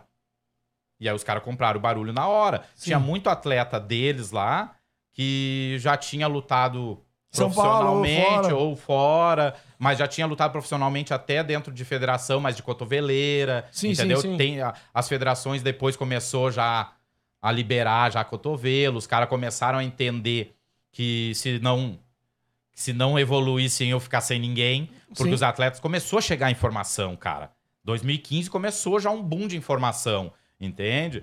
E aí os caras tiveram que se mexer. Ou eles se mexiam ou eles iam ficar sem ninguém, porque daí começou, conheceu o Attack Fight, tu vê o YouTube, a galera falando, a galera comentando, sabe? E aí o que que aconteceu? Os caras começaram a demandar. Os caras começaram a sair de federação, naquela época deu uma revoada, assim. Os caras começaram a sair de federação e pras equipes que treinavam Os caras já, certinho. os cara já devem ter pensado, vamos matar esse galego aí, porra, tá É, tomando cara. todos os nossos atletas aí da Putz, federação. cara, foi complicado na época, assim, sabe? Foi, mas nunca chegou em mim nada, nada formalmente, assim. Mas teve, teve coisas assim, ah, não vamos botar, deixa nós quieto aqui, ele fica lá. E aí hoje, cara, é legal, sabe por quê, cara, Edu? Assim, ó, hoje a maioria das federações lá tem atleta hoje trabalhando dentro do evento. Pô, que legal, Entendeu, cara. cara? E aí é legal porque os caras evoluíram também, sabe? No tempo deles, eles evoluíram. Então isso é legal. Hoje tem, cara, quase todas as federações do Rio Grande do Sul lá hoje tem atleta que bota dentro, sabe? Uhum. Tem atletas da, a cabeça. Tem atletas da minha equipe, cara, que eu fazia parte, que hoje lutam dentro do evento. Pô, que legal. Entendeu? Os caras. Então não foi uma coisa assim, a minha saída da federação, a minha saída da equipe, que eu não foi treta. Eu simplesmente só disse pro meu professor, Que você cara, buscar tô melhor. saindo que eu tô, eu acredito nisso aqui agora. Uhum. Segue o teu aí que eu vou seguir o meu aqui. Tá tudo certo, entendeu? Eu quero deitar minha cabeça no travesseiro, quero dormir tranquilo. Eu enxerguei um negócio que eu não posso mais, cara, sabe? É que nem aquele negócio Talvez se depois... você tivesse ficado ali hoje. Eu nem sabia quem era Adriano, talvez não, não teria tivesse o Attack ataque. Fight mas- hoje, não teria televisão, não teria tudo isso. Daqui um pouco eu estaria lá, entendeu? Daqui a um pouco não teria feito, sabe, de uma certa forma, não teria uma participação nessa evolução, Sim, sim. né? E, Então- e, cara, às vezes a gente não quer carregar o mérito pra gente, mas coisas assim, cara, é, a gente deve a pessoas como você, de verdade. Tô sem demagogia aqui, cara. Igual, tem pessoas que eu não. Eu não gosto da pessoa, assim, não é que eu Sim, não gosto sim. da pessoa. Eu, eu acho o, o- tipo da pessoa não me agrada, mas o profissionalismo dela me agrada. Vou, vou, vou usar, eu sempre uso nomes, eu não fico em cima Sim, do muro, sim. igual. Eu acho, assim, o trabalho do Sandro de Castro fenomenal. Sim. Hoje o Muay Thai brasileiro deve, mano. Muito a esse, ele. Esse cara pra caralho. Os Você pode não gostar da pessoa claro. dele. Você pode não gostar da pessoa dele. Mas Não pode ser hipócrita ao ponto de dizer que o cara é ruim. Que o cara é ruim, só porque Não. tu não gosta da Não, pessoa. trabalho é trabalho. É isso aí. Entendeu? Trabalho é trabalho. O trabalho do cara É excelente. mudou, mudou o, o cenário, pelo menos aqui em São Paulo, Claro. que E, repercutiu. e, rep- e replicou pros outros estados. Sim. Talvez você nem. Se, se esse cara não tivesse feito o trabalho, talvez você não, não ficou sabendo do trabalho diretamente, mas através de outros que conheceram o trabalho dele, fez com que você fosse pra Tailândia, É. que você trouxesse conhecimento e evoluísse ao ponto de ter um ataque fight aí. Porra, botando a galera tudo pra lutar. Sabe o que eu acho legal? Eu vejo todo mundo, caralho, eu quero lutar no ataque fight. é sério, mano. Sei. É difícil. Era, antigamente era difícil você ver um atleta querendo lutar fora do estado de São Sim. Paulo. Porque, pô, mano, não tem evento fora do estado de São É, Paulo. é. Não e não mesmo tem evento, mas eu. que tivesse, era muito difícil, né, Edu? Não, não, tô Da falando galera- evento grande. Sim, Não é evento, evento sempre teve. sim. Sempre teve ah, no interior, sempre teve. Mas, tipo, dizer assim, mano, Um evento que acrescentasse algo na carreira do cara. pronto, você, falou tudo. Não tinha. Ah, hoje eu quero lutar no evento. Igual hoje tem vários eventos aí fora Sim, do estado. Sim, sim. Fora do estado de São Paulo. Que estão começando a ter essa pegada que a gente tá fazendo hoje. Não sei se por culpa sua, talvez por culpa sua também, de fazer, e a galera dizer assim, pô, esse cara tá cutucando o cenário. Eu, eu acho que arrasta, entendeu, Edu? Eu acho que não. Eu acho que é aquele, aquela coisa assim, ó, não tem, tem coisas que não tem como tu dizer que, que tu não que tu não tá sendo uma referência, entende? Aí isso não tem nada a ver com ego, com nada. Não, é Eu reconhecer acho- o próprio trabalho. Eu acho que é aquela coisa assim, ó, se tu tá fazendo algo, tá? E a galera tá tá modelando aquilo ali. Sim. Se a galera tá enxergando aquilo ali, tá seguindo por aquele caminho, porque ninguém copia o feio e o ruim. Certo? É. Porra, mano, você falou um bagulho que. É, ninguém vai copiar o feio e o ruim. A galera só vai copiar o que tá dando certo. Mesmo muitas vezes contra a vontade dela, porque muitas vezes tem a inveja ali, entendeu? Tem a coisa assim. Mas a galera vai Tem copiar. que dar o braço a torcer, né? É, a galera vai ter que, sabe? Ela pode não vir te elogiar, dizer, porra, que legal, tá fazendo, porra, vou, vou, vou modelar Mas faz essa igual. parada. Mas faz igual, filho Mas vai pelo puta. caminho e tá tudo certo. E tá tudo legal. Porque eu acho que assim, ó, é aí que vem a evolução da parada. Entende? Seria muito melhor que a galera pegasse e trocasse ideia. Chegasse e disse, ô Adriano, porra, como é que faz ali, meu? Me ajuda aqui, me ajuda ali. Entendeu? Porque assim, ó, eu passei esse percurso todo, sabe? Eu comi todo, cara, eu caminhei de pé descalço na brita, irmão. Sabe? Eu, eu fiz esse processo. Então, assim, ó, a galera poder hoje começar, tu ver outros eventos modelando o Attack Fight, isso é legal pra caralho. Legal pra caralho. É, mas hoje a galera, então, com certeza, deve olhar pra você. Ah, nem pra você, deve olhar pro teu bolso. Hoje a galera não sabe da brita. Você tá Ah, falando não aqui. sabe, mas a mas- galera deve olhar pra você, esse alemão aí é playboy, pá, igual. Lógico, eu faço na zoeira, sempre Sei. fiz aquele card lá, ah, tô falando aqui com o dono Sei, da bagaça sei, toda. Mas, pô, a gente vai buscando informações e o pessoal fala, não, o cara não, não, é- não nasceu em berço de ouro. Não, O cara se fudeu pra caralho. Vou dizer pra ti assim, ó, eu nasci. A galera não conhece a minha história, Du, entendeu? Eu nasci em periferia, velho, tá? Pobre, de pai pobre, de mãe pobre, de passar fome. Uhum. Fiquei uma semana comendo só polenta e chuchu. Que era chuchu porque tinha nos fundos do pátio, na cerca, e polenta porque era o que o dinheiro dava pra comer. Caralho, chuchu não tem gosto de nada, não tem mano. gosto de nada, mas na época enchia a barriga. Então a galera não sabe da minha caminhada. A galera. É porque não sabe mesmo, entende? A galera acha. Acha que, porra, o cara tá na televisão, o cara tá com um puto evento, o cara tá ou é playboy. Só conseguiu porque tem dinheiro, entendeu? Mas é porque a galera. Teu pai é rico, a mãe rica. É, os caras não sabem nem que eu não tenho pai desde as oito, dos oito anos de idade, entendeu? Um pai alcoólatra, drogado. Eu me criei vendo meu pai espancando a minha mãe, sabe? Ah, quebrando a casa inteira, chegando alcoolizado, no terrorismo psicológico direto, assim, sabe? E aí, cara, eu fui amadurecendo com isso, fui entrando na É adolescência. mais um brasileiro. Você é mais, um brasileiro. um, com mais um certeza. brasileiro. Só que eu tinha, eu tinha a possibilidade de ser mais um E continuar. do que é o, o normal hoje, Sim. sabe? Revoltado, ficar na periferia, sabe? Aquele ciclo vicioso que tu acaba sendo aquilo que tu, que tu vive diariamente. Eu cheguei num momento da minha vida que eu disse, cara, não é isso que eu quero pra minha vida. Eu não quero viver a minha vida inteira aqui, eu não quero ser igual ao meu pai. E aí foi aonde eu fui correr atrás, muito molecote, assim, ó.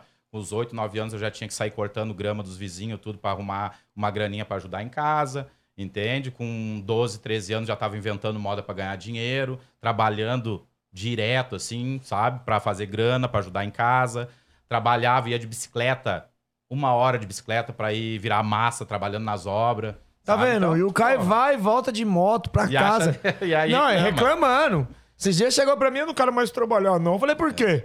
Porque tá difícil. Ah, eu tenho que acordar cedo. Que horas? Meio-dia pra ir trabalhar.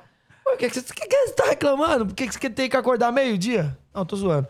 Mas, porra, mano, é, é, Adriano, voltando à questão lá do, dos eventos, cara. E como que você faz pra você selecionar a galera que tá lutando? Porque assim, cara, você leva muitos nomes, Uhum. mas devo- você deve ter pessoas que dão informação, pô, esse atleta é bom, esse, esse cara é bom. Porque, pô, pra você montar o evento e ter ainda, ainda ficar de olho no cenário. Porque uma coisa é você conhecer 10, 15 atletas, outros outra coisa é você conhecer cada atleta pra você casar atleta, a luta que o pessoal quer ver. Uhum. A luta que o cara quer ver. Por exemplo, hoje você sabe que é o Mairon. Sim. Mas pra você saber qual atleta você tem que botar pra lutar Pra com o dar, pra Mairon dar essa luta bacana aí. e que a galera quer ver, cara. Sim. Você tem um pessoal que te ajuda, Tem. você se Ah, vira hoje, sozinho, Hoje como tem que que é? ter, né? Até a época de ir pra televisão não tinha, era tudo eu. Desde banner de atleta, recortar foto, montar, passar madrugadas fazendo isso, entendeu? Era tudo comigo. Casar luta, cara, carregar o ringue, botar pra cima do caminhão e buscar cadeira, montar o evento junto com a molecada. Só pra te ter uma ideia hoje, né, cara? Eu vendi minha academia, parei com as academias em 2017 para poder realmente focar no evento, né? Eu já estava cansado de dar aula, já não aguentava mais 10 anos fazendo todo dia na estrada, sabe? Eu chegava em casa, minha esposa já tava dormindo, né? Aí não via ela quase, porque ela acordava muito cedo. Então, aí final de semana queria, ela queria passear, eu queria ficar em casa, porque eu passava a semana inteira na rua. Então, Uhum. era, eu disse, cara, eu vou vender e vou focar no evento. E aí, ah, foi uma das paradas que eu começava, eu fazia tudo sozinho, cara. E chegou na época de televisão, não deu mais. Aí eu disse, não, agora eu preciso ter, preciso até para poder fazer isso com excelência, né, para poder crescer. E aí hoje eu tenho um matchmaker, eu tenho um cara que me ajuda muito. Você tinha que. Você teve que. Como é que se diz? Largar um pouco o braçal e Tive- trabalhar com a cabeça. Não, exato, porque senão não ia dar conta. Entendeu? Televisão, a galera não tem, às vezes, a noção de, de quanto compromisso é, cara, e de, quanto, e de quão caro é, sabe? Eu, então, eu não vou dizer que eu imagino, mas eu tento, porque só isso aqui, cara, já me dá uma dor de cabeça. É. É muito detalhe. Porque assim, ó, tu imagina hoje ao vivo, cara. É no time, não tem como tu atrasar um evento. Se é sete horas que tem que entrar ao vivo, é sete horas que tem que estar pronto.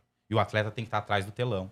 Entendeu? Então é muito detalhe se tu não tiver uma equipe afiada. A minha sorte, cara, é que E, assim, é ó, tudo- e- e quando é televisão, eles jogam o BO tudo pra você. Você que tem que se virar. Não tem nada a ver com eles. Ele só faz a transmissão. só faz a narração. É Entendeu? tudo você que tem que então, eu. segurar a pica todinha. Claro, eu fico com rádio direto aqui, o meu announcer com rádio, com ponto, meus staff tudo com ponto, entende? Tem que estar lá. E lá no Rio de Janeiro, lá eles estão mandando para o pessoal da, dos estúdios lá, que fica fora do evento, né? Fica as- os ônibus, tudo com os estúdios dentro, com Aham. antena parabólica, com tudo. É como se fosse uma televisão lá na rua. E aí eles ficam mandando sinal, ó, nós vamos entrar ao vivo agora daqui cinco minutos. E aí tem que estar, meu irmão, não pode atrasar. Tem que ser no talo. Então, assim, ó, os eventos ao vivo hoje, a gente começa às sete e dependendo, são sempre nove lutas, dependendo da quantidade de nocaute e tal. Vamos, vamos tirar um exemplo agora, o último evento de novembro. Nove lutas, teve um nocaute só no quarto round, tá? As outras lutas tudo foram por, por pontos. A gente terminou ali 11h30 da noite. Que era o previsto. Que é o previsto. Nosso, a nossa previsão é meia-noite, das sete à meia-noite. Nunca um ataque fight vai passar da meia-noite. É? Nunca. Entendeu? Porque a, a janela que eu tenho pra fazer nove lutas, já tá tudo delimitado, isso é mandado pra televisão 15 dias antes. Horário de abertura, 7 horas. Entrada do primeiro atleta, corner vermelho, 7 tal. Abertura do evento. Tem um corner azul, cronograma, Tem um tipo, cronograma e tem que mandar ele específico. E aí manda um release todo do atleta, estilo do atleta, nome do atleta, isso manda tudo pra eles poderem ter a informação lá, né? Então, cara, hoje tem que ter uma equipe. Eu tenho, graças a Deus, eu tenho a oportunidade hoje dos meus ex-alunos serem meus staffs hoje, eles trabalham comigo desde 2015, Uhum. tá? Então, assim, ó, não sou mais treinador deles, mas são, são meus amigos pessoais e trabalham comigo hoje no evento. Então, cara, hoje eu tenho, eu tenho É, você tá, você tá ajudando o Muay Thai de outro ângulo, de, de outro, outro, ângulo. Eu tive que fazer isso, porque assim, ó, senão ia ser mais um na televisão. Que ia transmitir um evento e não ia transmitir mais. Uhum. Por quê? Porque se tu errar, meu irmão, tu tá fora, a tesoura pega. Entendeu? Tu não pode vender um negócio bagunçado na, na televisão.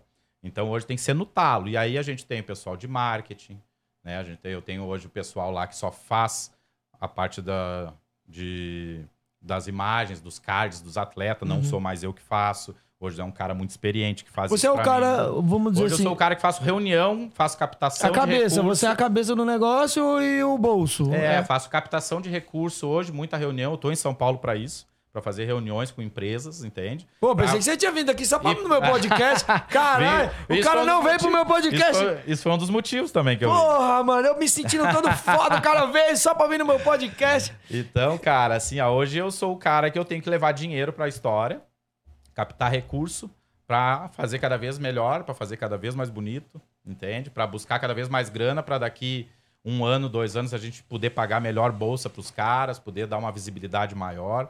Porque assim, ó, cara, tu imagina esse ano de 2022, a gente fez cinco edições. Edição em setembro, outubro e novembro foi uma atrás da outra, uma por mês. Uhum. Tu só faz isso tu tá, tu, tá com a equipe alinhada, cara. Senão tu não faz. Um evento desse porte. A engrenagem tem que tá Tem que lisinha. estar lisinha, senão tu não faz. Tu imagina, pessoal em setembro já tava casando as lutas de novembro. De outubro e novembro. Nós estamos com o card já casado já de março, nós já estamos com o card casado desde final de setembro. Caralho. A Entende? equipe, a equipe tá. E outra, às vezes não é só o dinheiro também, né, mano? É a vontade. Porque às vezes quando o cara não tem vontade, não me importa o dinheiro, você quer me contratar. Mas eu quero, não quero trabalhar, mano. Você vai me contratar, vai me pagar o olho da cara e eu vou fazer um bagulho mal feito. É. E aquele lance que assim, ó, cara, eu tive que ter uma visão, sabe? Isso foi uma das experiências que, que eu já tinha um pouco, mas tive que praticar isso. Que foi a partir do momento que foi pra televisão, eu entendi, eles queriam ao vivo já na primeira edição, que foi aquele ano pós-pandemia, 2021. Eles queriam já a primeira edição ao vivo. Eu disse, cara, negativo. Ao vivo? Ao vivo. Eu disse, não, vamos fazer assim, ó, nós estamos saindo de uma pandemia, eu nunca fiz televisão, eu preciso aprender. Então vamos fazer gravado. Porque se eu, se eu errar, eu edito e mando pra vocês. Certo, certo. E aí nós fizemos três edições gravadas em 2021. pós Houve algum erro gravado? Claro que houve. Porra, teve vários. Entende? Aí você teve que corrigir, aí corrigir até era a época bem. que eu tinha de corrigir. Porque daí depois eu sentava com a edição, corta aqui, cola, pá, Ctrl V, Ctrl C, entendeu? Então, com- então Ctrl C, Ctrl V, né? Uhum. E aí ia fazendo isso. Pessoal que não sabe o que é Ctrl C, Ctrl V, que é copia, Copia e cola. é. Então a gente fazia isso, tá? E aí mandava pra televisão, e aí quem olhava na televisão tava redondinho.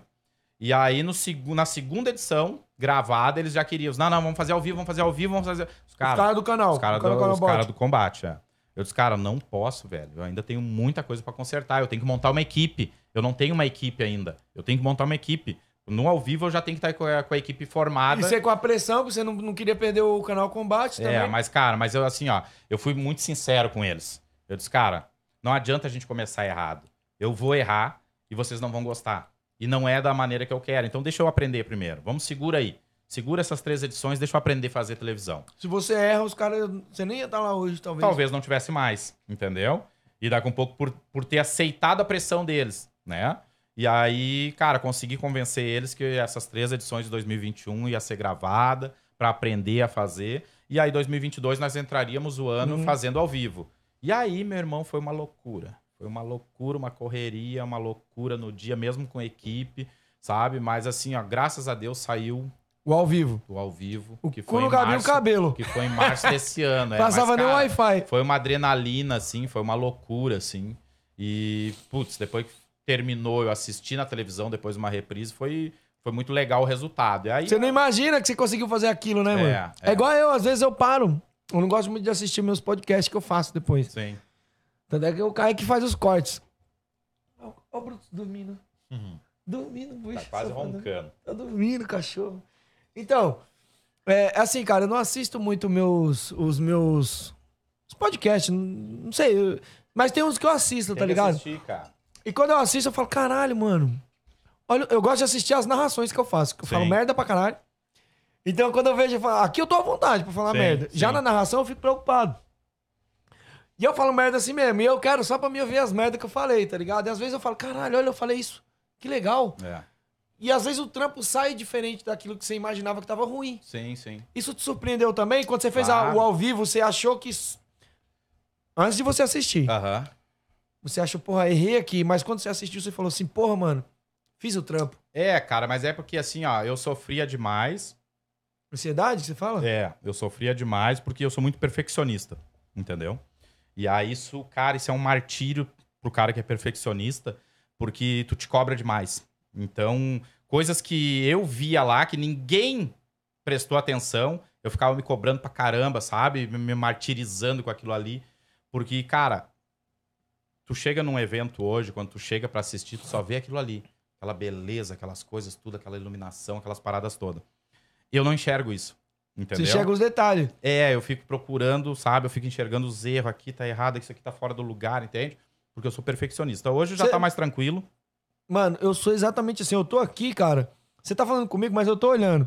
Eu vejo aqui, ó, um pedacinho de rapadura aqui, eu já fico preocupado. Uhum. É. Eu já fico olhando, fico olhando a live pra ver se a live tá. Eu fico doido. É, isso aí tu imagina com uma televisão. 180 países, entendeu? O compromisso que é. Então, assim, ó, primeiro é lógico, cara, fiquei estressadíssimo no último, aconteceu um monte de errinho, que depois eu olhei na televisão, com um olhar de, de público, os cara, ninguém, se- ninguém viu a metade do cagou eu, pra isso. A galera não vê, cara, porque são, são coisinhas que, assim, as câmeras estão focadas no ringue. Entendeu? Uhum. É uma, uma câmera e outra que vaza no intervalo, assim, que faz uma geral no público, no intervalo e tal. Mas, cara, o que tá acontecendo nos bastidores, a galera não vai ver na televisão. Entende? E eu me martirizando pra caramba, sofrendo pra caramba. E aí hoje, cara, já tô muito mais tranquilo, porque daí também vem o lance da experiência. Tu começa a aprender, tu começa a ficar mais de boa, sabe? Tu começa a fazer, a replicar aquilo ali, daí é só copiar e colar, irmão. Você consegue, é, porque no começo você, você tá fazendo, mas não tá prestando atenção no que você tá fazendo. Você tá agindo ali na É, tu preocupação. não tem nem experiência, né, cara, do que sabe. Então tu não sabe como é que as câmeras vão agir, como é que as coisas, sabe? Como é que as coisas vão acontecer. Então tu, tu não tem experiência. Quando tu começa a ter experiência, tu já para de te preocupar tanto, tu já começa a, a te preocupar pré-evento, então tu já tem, tu já tem tudo aquelas coisas assim que te preocupava na hora do evento, tu já consegue resolver antes, sabe? E aí tu não deixa pra resolver na hora com aquela preocupação. Então hoje tá muito mais tranquilo, graças a Deus. Cara, Hoje mas tá- é, pra você captar o dinheiro, Uhum. no caso, patrocinador, é tudo seu? É você que tem que correr atrás ou a televisão já vem com os patrocinadores Não, lá? Como a- que é esse a, trampo, A televisão cara? tem o patrocínio dela, né? Aqueles intervalos que tu vê ali que entra na televisão, que eu tenho que parar a luta lá, que a gente recebe o comando, ó, a gente vai entrar no intervalo. Aí para aquela luta, entra o intervalo na televisão, pra quem tá assistindo, e a gente lá fica parado. Só rodando uma sonzeira no evento, porque daí não tá passando nada do que tá acontecendo lá no evento. E a gente tá parado, às vezes fica 3, 4 minutos ali parado, que é o que tá rodando de propaganda. Ali, é propaganda deles. Eles que estão faturando, entendeu? Aham. Agora as propagandas nossas de ringue, aquelas propagandas Os logotipos, todas, essas coisas. aquelas logomarcas, tudo que tem na lona, na- na- nas camisetas dos atletas. Eles não implicam com isso? Não. Não, porque tá Porque em tem- contrato, é, né? Até porque tem, tem evento igual o UFC, né? Lógico que a gente tá falando de UFC, né? É, mas, mas o é UFC evento. mas antes não era assim. Antes não era assim. Antes tu pode ler, tu pode ver. Vanderlei Silva, José Aldo, Cigano, tudo entrava com as bermudas da Venom. Uhum. Entendeu? Porque na época, qual- cada, cada atleta podia us- usar o seu patrocínio. Sim, sim. Aí depois mudou, daí entrou a Reebok. Aí a Reebok pegou, era tudo pro UFC e eles ganhavam uma beirinha, que deu uma polêmica do caramba, entende? Porque os atletas ficaram tudo revoltados porque era uma fonte de renda deles, Sim. e- né? E, ó, cara, eu acho isso aí muito errado. Claro que é. Muito errado, porque. Não, vou dizer que é errado, porque é mercado, né, cara? É, é empresa, o cara, a Uhum. empresa é deles. Sim. Mas eu acho assim, na questão de. Tu de- aceita se tu quer, né? É. A questão de atleta, atleta e contratante, porra, mano. Não, você tem que entrar com a nossa marca. O cara usa a marca do cara, mas ele não ganha um extra Sim, daquilo que ele tá sim, usando. sim. Ele Não, tá carregando a marca. Nesse ponto, no momento que a marca, entendeu? Paga ali, tá? E tu não deixa exposição nenhuma de marca do atleta, que tu não deixa ele usar a marca que ele captou recurso pra ele, aí tá errado, tá? Que nem no nosso caso, o atleta entra com shorts do evento, com a camiseta do evento, com alguns patrocinadores que estão bancando aquilo ali, tá? Sim, sim. Mas em momento algum, os treinadores, a gente proíbe os treinadores de entrar com a marca do atleta, dos patrocinadores do atleta. A gente proíbe que o atleta não entre com o banner, com todos os patrocinadores dele, entendeu? Ele pode entrar? Vai entrar na passarela, os treinadores podem cuidar. O atleta entra na frente, os, os treinadores entram atrás com o banner com todos os patrocinadores dele. Os, os treinadores estão lá com a camiseta com os patrocinadores. É porque é um hora. extra, né? Um extra, né, mas, do cara. é- mas é super importante pro cara, porque é a maneira dele mostrar e entregar pro patrocinador que tá pagando ele, entendeu? Que tá Sim, ajudando sim, ele sim. a ganhar dinheiro. Então, por que, que eu vou proibir isso? A partir do momento que eu proibir isso, eu tenho que pagar, uma- eu tenho que pagar uma comissão pros caras daí. Uhum. Entendeu? Porque daí eu tô só usando os caras e não tô deixando eles, eles vender É, patrocínio pra É porque eles. se você botar a sua marca, ah, eu. Vamos usar aqui a Máximo. Pô, você tá lá fazendo teu evento, eu vou usar aqui as luvas da Máximo, porque a Máximo patrocina o evento. Tá, mas você vai usar a camisa da Máximo e o short da Máximo. Pra entrar. Tá, mas o meu patrocinador é o Ksutai. Não, mas você vai usar a da Máximo. Mas esse cara vai ganhar o quê? Ele vai A poder. a partir do se, ele não momento puder, se ele não puder anunciar nenhuma outra coisa, Se tá ligado? não deixar ele mostrar a marca da Yokusutai num banner, na camiseta do treinador, coisa assim, daí tu tá tirando, tá tirando É, você tá usando a imagem É, dele. é. Tá certo você tá pagando, mas você tá pagando o que a mais ali? É. Você tá pagando bem, bem muito pra eu esse sou, cara. Eu, eu sou um dos caras que eu sempre, nas, nas entrevistas que a gente fala, no- nas lives, nas conversas que a gente tem com os grupos de treinadores que estão envolvidos naquela edição, a gente diz, ó, cara, banner tem que ser feito, vocês fazem também se quiser, aí é, aí é de cada um. Tem, já vi atleta que entrou sem banner, tá? Uhum. Já vi atleta que entrou com a camiseta, os treinadores entraram com a camiseta só da equipe, não divulgaram a marca dos patrocinadores. Pô, cara, tu imagina, o treinador tá ali, de costa, fazendo massagem, dando água pro, pro atleta, Sim. e ele tá de costa dois minutos, com as câmeras tudo pegando ele. Se ele não bota nas costas da camiseta os patrocinadores do atleta, aí não, eu não posso, eu não posso fazer nada. Sim, entendeu? sim. É É, liberado o, cara tem, pra o, cara, fazer. o cara tem que ser esperto também. Ele tem, ele tem que ter o olhar, o olhar de, de, de empresário, de É, mas a visionário, gente né? instrui, cara. A gente instrui a galera pra que possa. para que nunca foi proibido fazer. A gente instrui a galera, só pode fazer isso, isso e isso. Entendeu? Pode perguntar pra todos os atletas hoje que pegam ali, criam um banner ali e botam ali, ah, agradecer meu patrocinador e marca o Attack Fight, a gente replica isso no Sim, nosso sim. Instagram. Entendeu? A gente apoia isso, porque eu acho que isso é uma das maneiras, Edu, do cara ganhar um extra. Tá? Só pra te ter uma ideia, pra nós resumir isso. Teve atletas já que já lutaram no evento, até na época do gravado, tá? Que não era nem ao vivo, né? Em 2021. Teve atletas que fez mais de 10 mil reais, cara. Cara, Só de não- patrocínio. Eu não sei se ele fez. Mas eu tenho certeza que tem cara que ganha muito dinheiro com isso. O Mairon é um dos caras que ganha muito Ah, dinheiro eu não assim. sei se ele fez na- nessa luta do cinturão. Mas acredito ele que ganha tenha bem. feito, claro. No challenge que ele lutou, ele fez a bolsa dela- dele tudo em marketing. Tudo. Não vou dizer patrocínio, mas Sim. vendendo ingresso. O bicho é muambeiro. Não, lá, lá no sul, lá eu tenho assim, ó. O atleta chegou pra mim e disse, "Ô, meu, foi a melhor coisa que eu fiz na minha vida ter lutado agora e aparecer na televisão, porque eu tenho uma ferramenta que antes eu não tinha. Eu chegar no cara e bater na porta do cara, ô, me arruma 500, me arruma mil, me arruma 300 e tal. E o cara meteu tudo nas camisetas, meteu no banner, entrou lá. O Vai cara, passar o na TV. cara chegou pra mim e disse assim, ó, eu fiz 10 conto, irmão. 10 conto, fora o que eu ganhei de suplemento, de supermercado, que me patrocinou, ia lá, buscava a minha dieta toda no supermercado, entendeu? Uhum. Pô, é isso que a gente quer. Sabe? É uma maneira a mais. Eu quero que o atleta ganhe cada vez mais, cara. Cada vez mais. Se tiver atleta que daqui a um pouco tenha condições, tenha os caminhos pra chegar em grandes empresas, o cara bancar 20 conto, 30 conto pro cara pra ele botar a marca dele na televisão, pô, eu quero mais é que o cara ganhe e me conte pra mim ficar feliz, tá ligado? Antes de eu fazer. Antes de eu, eu- daqui a pouco eu quero falar um, um assunto Uhum. que vai te botar contra a parede. Que comigo não tem problema, essa. Não. adianta também o cara chegar aqui e achar que vai ser só aquele. Ah, vou te botar contra a parede. E. Mas antes eu quero saber o que, que tu Quer trouxe dentro dessa sacola aí, aqui? moço. Eu tô Então aqui tá aí, ó. Olha aí, ó. Vamos descobrir o que, que é, galera. Descubra aí, trouxe algumas lembranças aí do evento. O cara trouxe. É, é- é Paraná? Como é que é? Rio Grande do Sul. Rio Grande do Sul. É perto da fronteira? Não, Rio Grande do Sul. É, perto da fronteira com o Uruguai. Deve ter trazido alguma droguinha pra nós aqui. O Vamos Uruguai tá descobrir. liberado, né? Tá, tá liberado. Joga pra mim ou pra outra aqui, Caio. Ó. Eu vou lá pro Uruguai lá pra gente poder ficar. Ó, o Bruce, o Bruce Domino. O Brutus fumou um já. Fumou um já. Vamos descobrir aqui, galera, o que que tem aqui dentro dessa bolsinha aqui. Moleque, esses caras do Sul são foda. A boné da, do Attack Fight, moleque. Aí. Se liga. Meu, galera, mano, eu gosto de boné pra caralho, velho. É. Só que eu tô ficando careca já. Sério, os bonés estão acabando. Eu gosto de boné também, eu uso direto.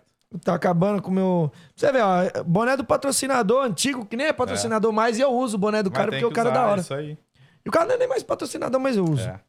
Da Brativa, galera. Quem quiser lá, corre lá na Brativa lá. O moleque é zica lá de- da Bahia. Esse aí a gente tem três versões dele. Desse boné aqui. Desse boné. A gente tem uma versão preta com os dois T's na frente, em dourado, e tem uma versão em branco. Essa aqui é a versão cearense, pra caber Essa na é minha a versão- cabeça. Essa é uma versão pra galera que, que vai identificar a marca mais fácil, né? Porque ela tá escrita na frente ali, Attack Fight, né? Deixa eu ver aqui. Tá Isso bem. aqui é a versão cearense. Coube na minha cabeça, então é a versão, é a versão Ceará. Pô, cara, vamos ver agora os próximos. O que, que tem mais aqui? Caneca! Aí, ó. Ah, Já moleque! dá pra tomar um, um chopinho agora na. Pô, gostei, cara. Aí, Isso é vou fazer legal, umas canequinhas assim, Isso gostei. É legal, olha aí que legal. Olha aí, ó. Seus copos que a gente usa na área VIP lá. Aqui pra é- galera tomar show. É aquele verde de radiação, parece É, uma radiação. Pô, legal a cor, cara. Dá, um, dá um contraste legal um aqui. contraste legal. Chama atenção, né? Com... Chama atenção. Olha aí, ó. Tá pegando bem aí, cara? Tu imagina isso de noite com as luzes, cara, no evento. Fica louco isso aí. Pô, show, show de bola. Tá pegando bem, cara. Tá. Deixa eu ver aqui mais. Galera, eu tinha a câmera aqui em cima, aqui, mas eu tirei aqui. Então a gente vai usar a câmera do. Daqui da frente mesmo, aqui, uma terceira câmera. Deixa eu ver aqui. Ó, o cara trouxe uma aliança pra mim, pô, mano. ó. Eu sou solteiro, hein? Então o cara quer namorar comigo. Ah, isso é uma, Eita, isso é uma que- lembrança legal. O que que tem aqui? Daqui a pouco eu abro. Vamos, vamos para os próximos. O cara vem me pedir em Eu casamento, trouxe, mano. trouxe um legal pra ti aqui pra te botar no estúdio aí, botar num quadro. Lógico. Esse é pra te usar, entendeu? Que Pra é da- te usar, pra te usar. É pra Cara, te usar. Bagulho é pra te usar. Esse aí é pra você usar. Isso aí é um- foi, uma, foi uma camiseta das últimas edições aí do evento. Pô, roxo, cara. É, essa camiseta ficou bonita. Cara, me diz uma coisa. Você tem um logotipo amarelo, mas esse roxo. Por que, que esse roxo? Qual que é a fita? Ah, pra mudar, cara. Toda edição a gente faz uma cor diferente. Teve uma edição que a gente fez laranja. Tem uma... A gente não tem muito esse negócio com cor, não. A gente vai. Deixa eu ver aqui os patrocinadores aqui, ó. O Bang. Safado, meu Bang. patrocinador também. Pô, o cara acredita no meu trampo, velho. Esse cara é muito louco. Esses caras que me Ah, o patrocinam, Bang- eu... O, o Bang é visionário, né? Ele é um cara que ajuda pra caramba o esporte, tá? Tá, então ele é um cara que patrocina até os ruins, que nem eu, assim, mano. Cara, um logotipo que eu acho muito legal, velho. Esse daqui da Patri Sander. Pátria. Ficou legal, Eu né? acho da hora esse logotipo É. dela aqui, ó. Eu acho legal. Eu tava vendo um vídeo, eu não sabia Ah, de é quem que era. Sensacional o trabalho deles. Eu tava vendo os vídeos e falei, mano, eu sei que é do Sul, porque eu tô vendo lá e eu tô vendo esse logotipo. Até falei pro Caio, eu falei, Sim. Caio, gosto de logotipo assim. É simples, fácil. Tu olha, tu começa a identificar, né? É igual o meu, o meu logotipo, camisa de força, é só um nomezinho. Eu gosto É, o mais tem que simples ser- possível. Tem que ser isso aí.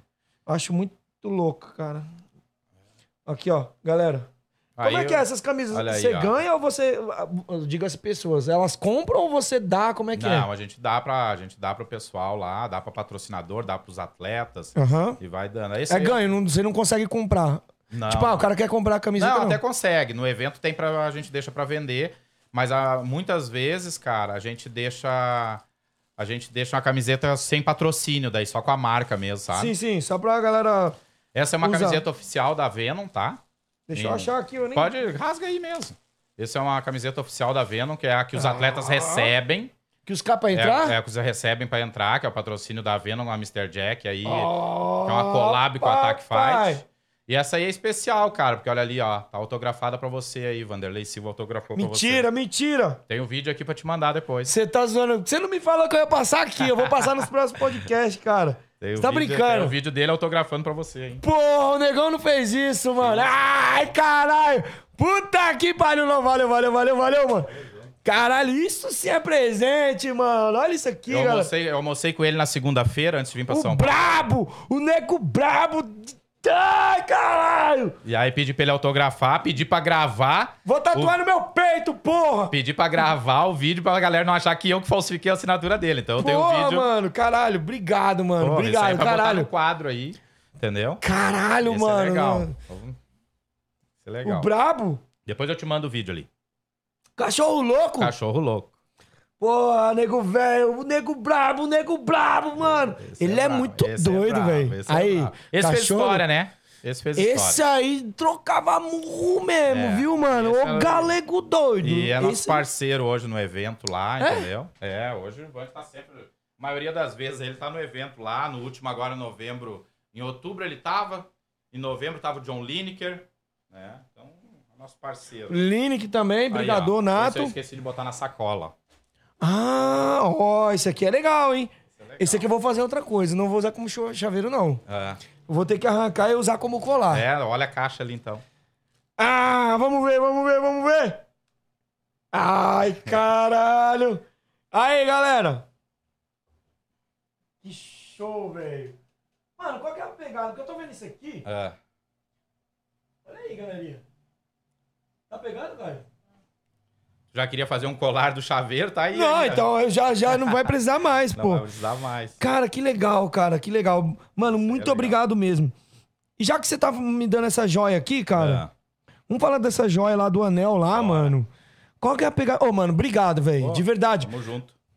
Mais, mais, eu tô mais feliz ainda mais por causa do autógrafo aqui do Vand aqui, mano. Eu sabia que ia. Porra, mano, aí eu sou sabia fã demais desse legal. cara, mano. Ah, Esse cara é foda, Hoje mano. não tem quem não seja, né, cara? Quem não acompanhou, quem é da luta, cara, e não conhece o Vanderlei Silva. Porra, mano. Esse aí vai ficar legal, vai ficar legal aí tu botar num quadro aí no estúdio aí, pô. É um cara que, assim, cara, ele fez história, ele fez história. muito, e, mano- muito, muitos caras começaram no Muay Thai por causa dele, né? Porque assim, ó, viram, viram ele é lutando, foda, mano. Ele viram é ele lutando e ele disse, pô, vou fazer alguma luta, Aham. né? E aí tu descobre daqui um pouco Muay Thai, né? Até porque tu vai lembrar disso, na época que explodiu o UFC, o que que acontecia? o que que eles diziam? Ah, pra lutar MMA tem que fazer jiu-jitsu e muay thai. Aham.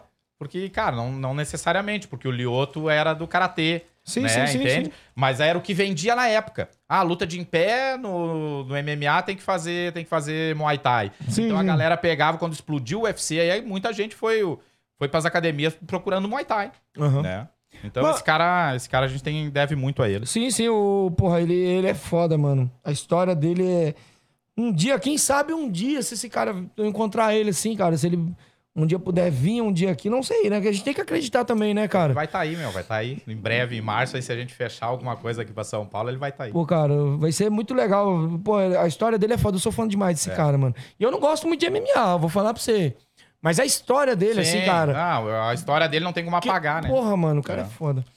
E, mano, agora vamos falar dessa joia aqui, cara. Dessa, dessa- não, não dessa, Não mas dessa, do anel. Do anel. O anel, qual que é a pegada desse anel aí, mano? O anel foi uma coisa, cara, foi uma ideia que eu tive há um tempo atrás. Eu disse, cara, eu precisava fazer algo diferente, tá ligado? E aí, como eu já fazia muita coisa diferente, né, com o evento, eu disse, cara, todo ano a gente tá inventando moda, tá ligado? E aí, quando deu certo o negócio de televisão, eu disse, cara, precisava fazer algo diferente, pra ser uma parada diferente, assim, só dar cinturão, putz, né, todo mundo faz. E aí me surgiu a ideia, assim. Eu disse, porra, fazer um anel personalizado, que nem os anéis do Super Bowl americano, sabe? Com a edição do lado e tal, algo grandão, algo que chamasse atenção. E aí, cara, entrei em contato com uma empresa japonesa, japonesa não, chinesa, para fabricar, para fabricar essas pegadas aí. E aí, só que era muito caro, tinha que fazer uma quantidade enorme, assim. E aí não conseguia personalizar, tá ligado? E aí ficou no esquecimento. Nisso, quando foi pra televisão, eu tinha eu tinha um cara que trabalhava comigo lá da produtora, né? E aí eles, porra, fazer um, um dia ele me ligou assim, pô, eu tive uma ideia aqui de fazer uns anéis assim, assados. Pô, eu já tive essa ideia também. Só que eu não achava fornecedor. Eles, não, eu sei quem, quem pode fazer pra nós. E aí entrou em contato com a Celtic Joias Masculinas, que é uma empresa que o cara tem uma experiência vasta fora do Brasil, trabalhou muitos anos na Irlanda fazendo joia, né? Eu acho que para Bulgari, para umas marcas famosas. E aí agora retornou pro Brasil e, e trabalha hoje fazendo joia masculina. Ele tem joia, ele tem uma tem Celtics. Celtic Joias Masculinas. Faz, faz todas joias personalizadas para homem. Eles têm Instagram? Você Tem consegue Instagram. lembrar aí? Claro, Consegue lembrar? é arroba Celtic Joias Masculinas. Caio, depois acha aí o Instagram deles. E tá, aí, e, e coloca na, no, no- na descrição aí, quem quiser seguir É, eles quem também quiser já. seguir eles, quiser comprar algum anel, aí o Bang tem um anel deles. Ah, é? que mandou personalizar com a marca dele e tal, entendeu? Então eles fazem isso. E aí, cara, surgiu a ideia, eles, não, a gente tá dentro, cara, vamos patrocinar o evento, a gente vai criar algo. E aí, como eu já tinha entrado em contato com essa empresa chinesa, eles já tinham feito até os modelos em 3D pra mim, eu mandei pra eles, ó, é isso aqui que eu quero. E aí facilitou o trabalho deles, aí só fez a fundição, né? Fez toda a preparação do, do anel. E a gente lançou isso na primeira edição, já que foi gravada. Em 2021, a gente entrou na televisão já lançando esse conceito do anel, né? E aí, cara, foi um sucesso, Eu assim, vi, porque hoje cara. é referência. É. Eu, eu, eu vi um de perto, que foi do Gui Bastos. Sim, eu lembro que tu fez a entrevista com ele. Fiz entrevista com ele maluco, quando ele me mostrou o Tu bagulho. viu o eu falei, peso daquilo? Nossa senhora. Aquilo tem 70 gramas de prata ali, cara. Mas você sabe o que, que eu vi- veio na minha mente Hum. na hora? É. Coleção, mano. Ah, aquilo ali, O cara, cara, o- ali é um bagulho que assim. é pra você- eternizar a tua história. Isso. Vamos imaginar que daqui 10 anos, 20, 30 anos, você lutou, você tem daqui 30 anos. Vamos imaginar que o evento existe, lógico. Mas Sim. digamos também que não exista, pô. A televisão tá lá com- mostrando ele. Aí, outra coisa, você, pô, mano, eu quero vender. Vamos dizer que você tá numa, numa crise, o ideal não é ven- Sim. não vender, mas, pô, eu quero vender. Pô, mano, quanto não vai valer um É. anel de um evento que rolou há 30 anos atrás? Isso é uma Igual, das... imagina que o Pride, o Pride hoje, o cara tivesse alguma coisa do Tu Pride imagina hoje o Vanderlei que tem o cinturão do Pride quiser vender o cinturão dele. pra um colecionador, quanto, Quanto não é vale, vale? isso? Entendeu? É, é então, isso. isso. que eu falei, assim, ó, porque logo que a gente lançou esse conceito, né? Sempre vai ter o cara que vai achar da hora e sempre tem o cara que vai criticar e apontar o dedo, né? Então aconteceu algumas coisas assim que a gente chegou até a gente, ah, mas será que vale tudo isso mesmo? Porque a mídia começou a vincular e aí saía reportagem e perguntava quanto é que vale o anel. Os cara, se tu vai analisar hoje a quantidade de material que tem, toda a história que vai contar do atleta, pelo fato de ser uma, uma joia que tá aparecendo na televisão, pelo fato de ter todo aquele material que é feito. É uma peça única, não é feita em série. Nunca um vai ser igual ao outro, tá? Então, assim, ó. Sempre modifica, sempre tem um. Um todo- toda edição tem um número diferente. Ah, então tá, tem tá. a edição, o Anel começou com a edição 18, que foi a primeira que foi pra televisão. Então tu imagina que a gente tá na 25 hoje, Uhum. entende? Então já tem aí sete anéis. Né? E é só quem Oito. ganha cinturão? Só quem ganha cinturão é Só pra- quem ganha cinturão, só o dono do cinturão. Então tu, tu imagina, a 18ª edição Porque se, começou o todo anel. mundo, porque se todo mundo começar a lutar, fica banal também, né? Fica banal, tu banaliza e desvaloriza a peça. Sim. Entende? E aí, quando aconteceu isso, o Thiago Bader foi o primeiro. Só, só quem tem o anel da 18ª edição é o Thiago Bader e eu. Que vagabundo, não trouxe aqui pra mostrar? Cara, não trouxe porque é. Não, não, ele, ele, Ah, não, safado, ele- ele, veio, ele aqui, veio veio aqui. aqui, e não trouxe o Ah, bagulho pra deu- nós roubar dele, mano. Pô, se eu soubesse, tinha mandado os caras roubar ele. Então, assim, ó, tu imagina que. Quanto é que vale esse anel? Ele, ele tem o primeiro anel. O primeiro anel. Daqui 20 anos, 30 anos, que nem tu disse, ele vai poder mostrar pros netos dele. Vai mostrar aí- um anel pra e a- galera. E a história vai ter eternizada, entendeu, cara? Ele não mostrou o anel pra mim. Ô, Bader. Porra, mano. Na próxima vez que você vir, eu sei que você vai vir pra apanhar de novo do Black Diamond. Você ganhou dessa vez, viu? Mas você vai apanhar no próximo. O negão vai te pegar, vai te quebrar no pau. Traz um anel, mostra seu anel pra mim, mano. Eu vou querer ver o seu anel.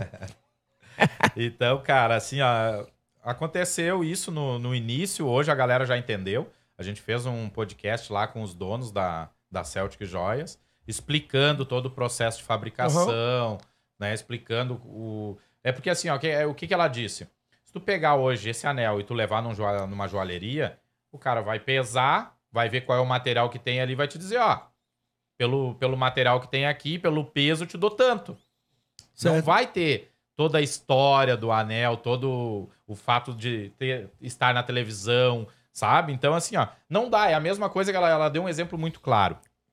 Tu pega a coroa da, rei, da, da, da rainha da Inglaterra. Sim. Ah, vamos supor, tem um quilo de ouro ali, tá? E aí tu o vai lá valor não é só o quilo de ouro. Tu vai lá na joalheria lá e pesa, tem um quilo de ouro, o ouro tá tanto, toma aqui, ó. É isso aqui que eu te pago.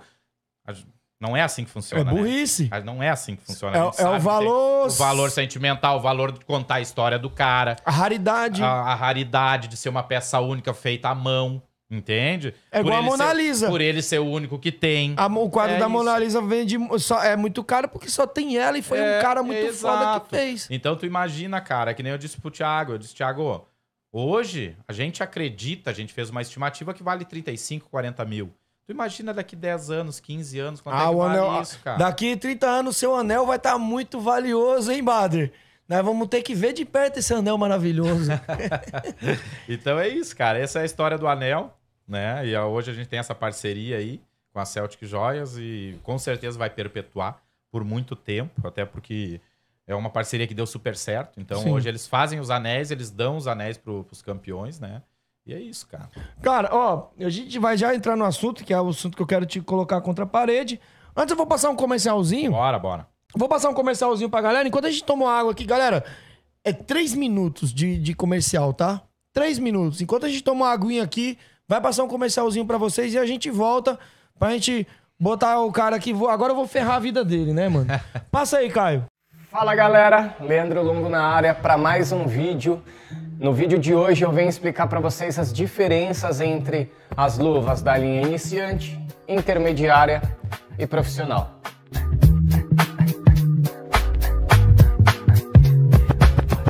Vou começar pela luva da linha iniciante, falar das principais características e o que essa, essa luva tem de diferente para as outras luvas.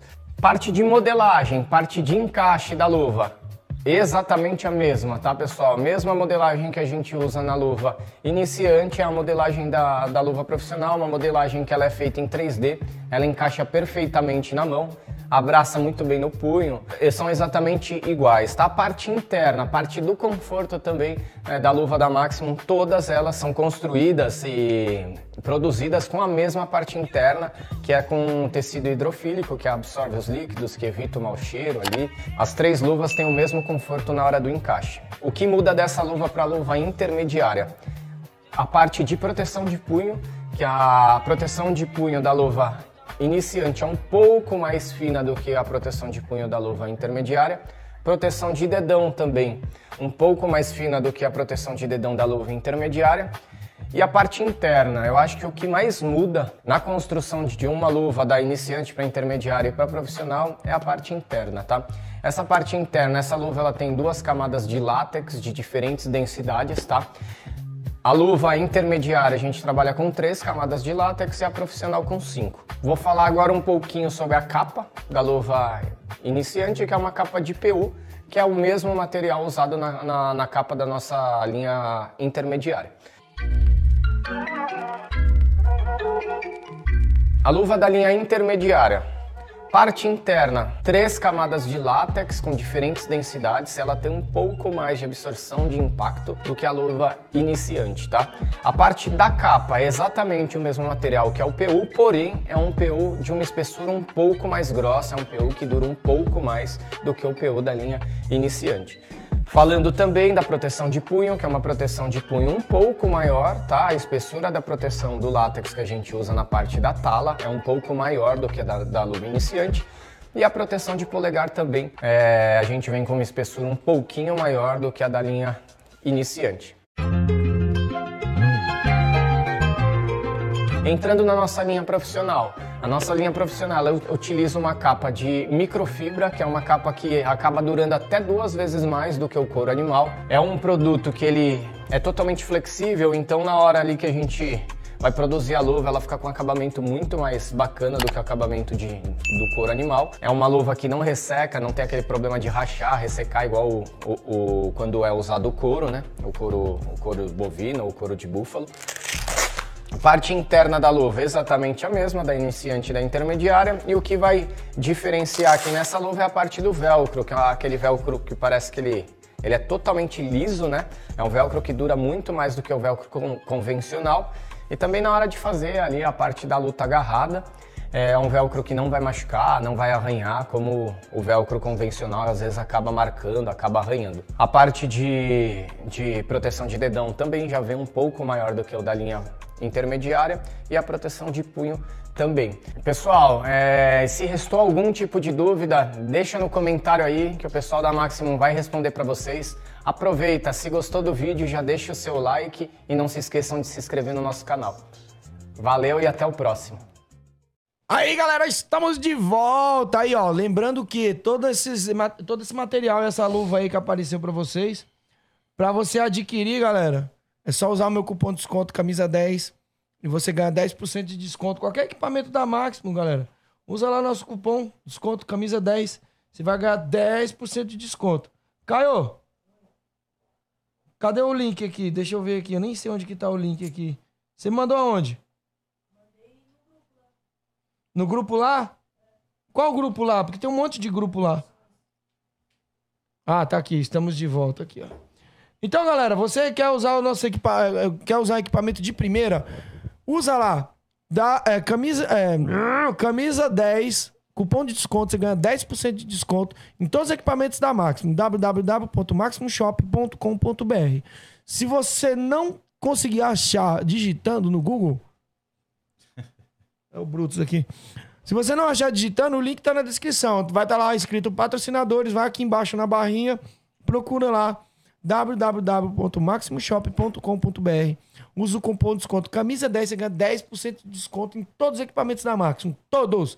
Eles entregam para todo o Brasil e alguns países do mundo aí ele também envia, tá? Então, entre em contato com eles lá, usa o meu cupom de desconto camisa 10, 10% de desconto. Não esquece de compartilhar essa live, galera. Corre lá, Pega o link, manda pros seus inimigos, manda pros amigos, se inscreve no canal, dá essa moral pra nós. Precisamos bater os 4 mil inscritos, estamos com 3.500. Precisamos chegar aos 4 mil inscritos rapidamente, que eu quero ficar rico e famoso. Tá bom? Não quero ficar só famoso, quero ficar rico. Então dá essa moral pra nós. Pessoal do Spotify, ao vivo, só que quer ver esse bate-papo ao vivo e outros bate-papo, só aqui no Camisa de Força Podcast no YouTube. E o pessoal aí que tá ao vivo, às vezes quer nos ouvir, vai lá, bota no fone de ouvido, Camisa de Força Podcast, no, no Spotify e vai, chama papai. Tudo de graça para vocês ouvirem lá. E é nós. Beleza? Não esquece de deixar o seu comentário também depois, se você estiver vendo esse, essa live aqui, que não vai ser mais live quando você estiver vendo depois. Deixa o seu comentário lá, xinga o Adriano, porque agora é hora de vocês, atletas, xingar ele. Adriano, Manda. Vamos lá, mano. Tenho que ser. Tenho, não vou ficar alisando também, né, mano? Independente do presente aqui, mano. Muitos atletas já chegou e já reclamou de questão de bolsa. Ah, pô, a bolsa do ataque passando na televisão. O ataque passando na televisão, mas os caras pagam 500 pau. Uhum. Já vou ser bem sincero. Eu acho pouco, 500 Claro. pau. Mas eu quero ouvir de você o que você tem a dizer. Porque, pô, 500 pau, você pega um atleta de ponta, cara que vai lutar, pra ele se preparar pra ele fazer uma luta boa, ele gasta muito mais que mil reais, Uhum. tá? E assim, cara, eu quero saber se há alguma vantagem, algum retorno disso, se vale a pena lutar no Attack Fight pelos 500 pau, se você pretende aumentar o valor, não sei. Dá o papo aí, cara. Cara. Porque assim, eu, eu acho pouco. Sim, mas é pouco. Eu acho pouquíssimo, cara, de é verdade. Pouco, é, o- é pouco e na época era o que dava pra pagar. Entendeu? A gente tava saindo de uma pandemia, né? Com um projeto novo de uma televisão, aonde a gente entendeu que o atleta a gente pode entregar outro, outro formato para ele ganhar dinheiro, né?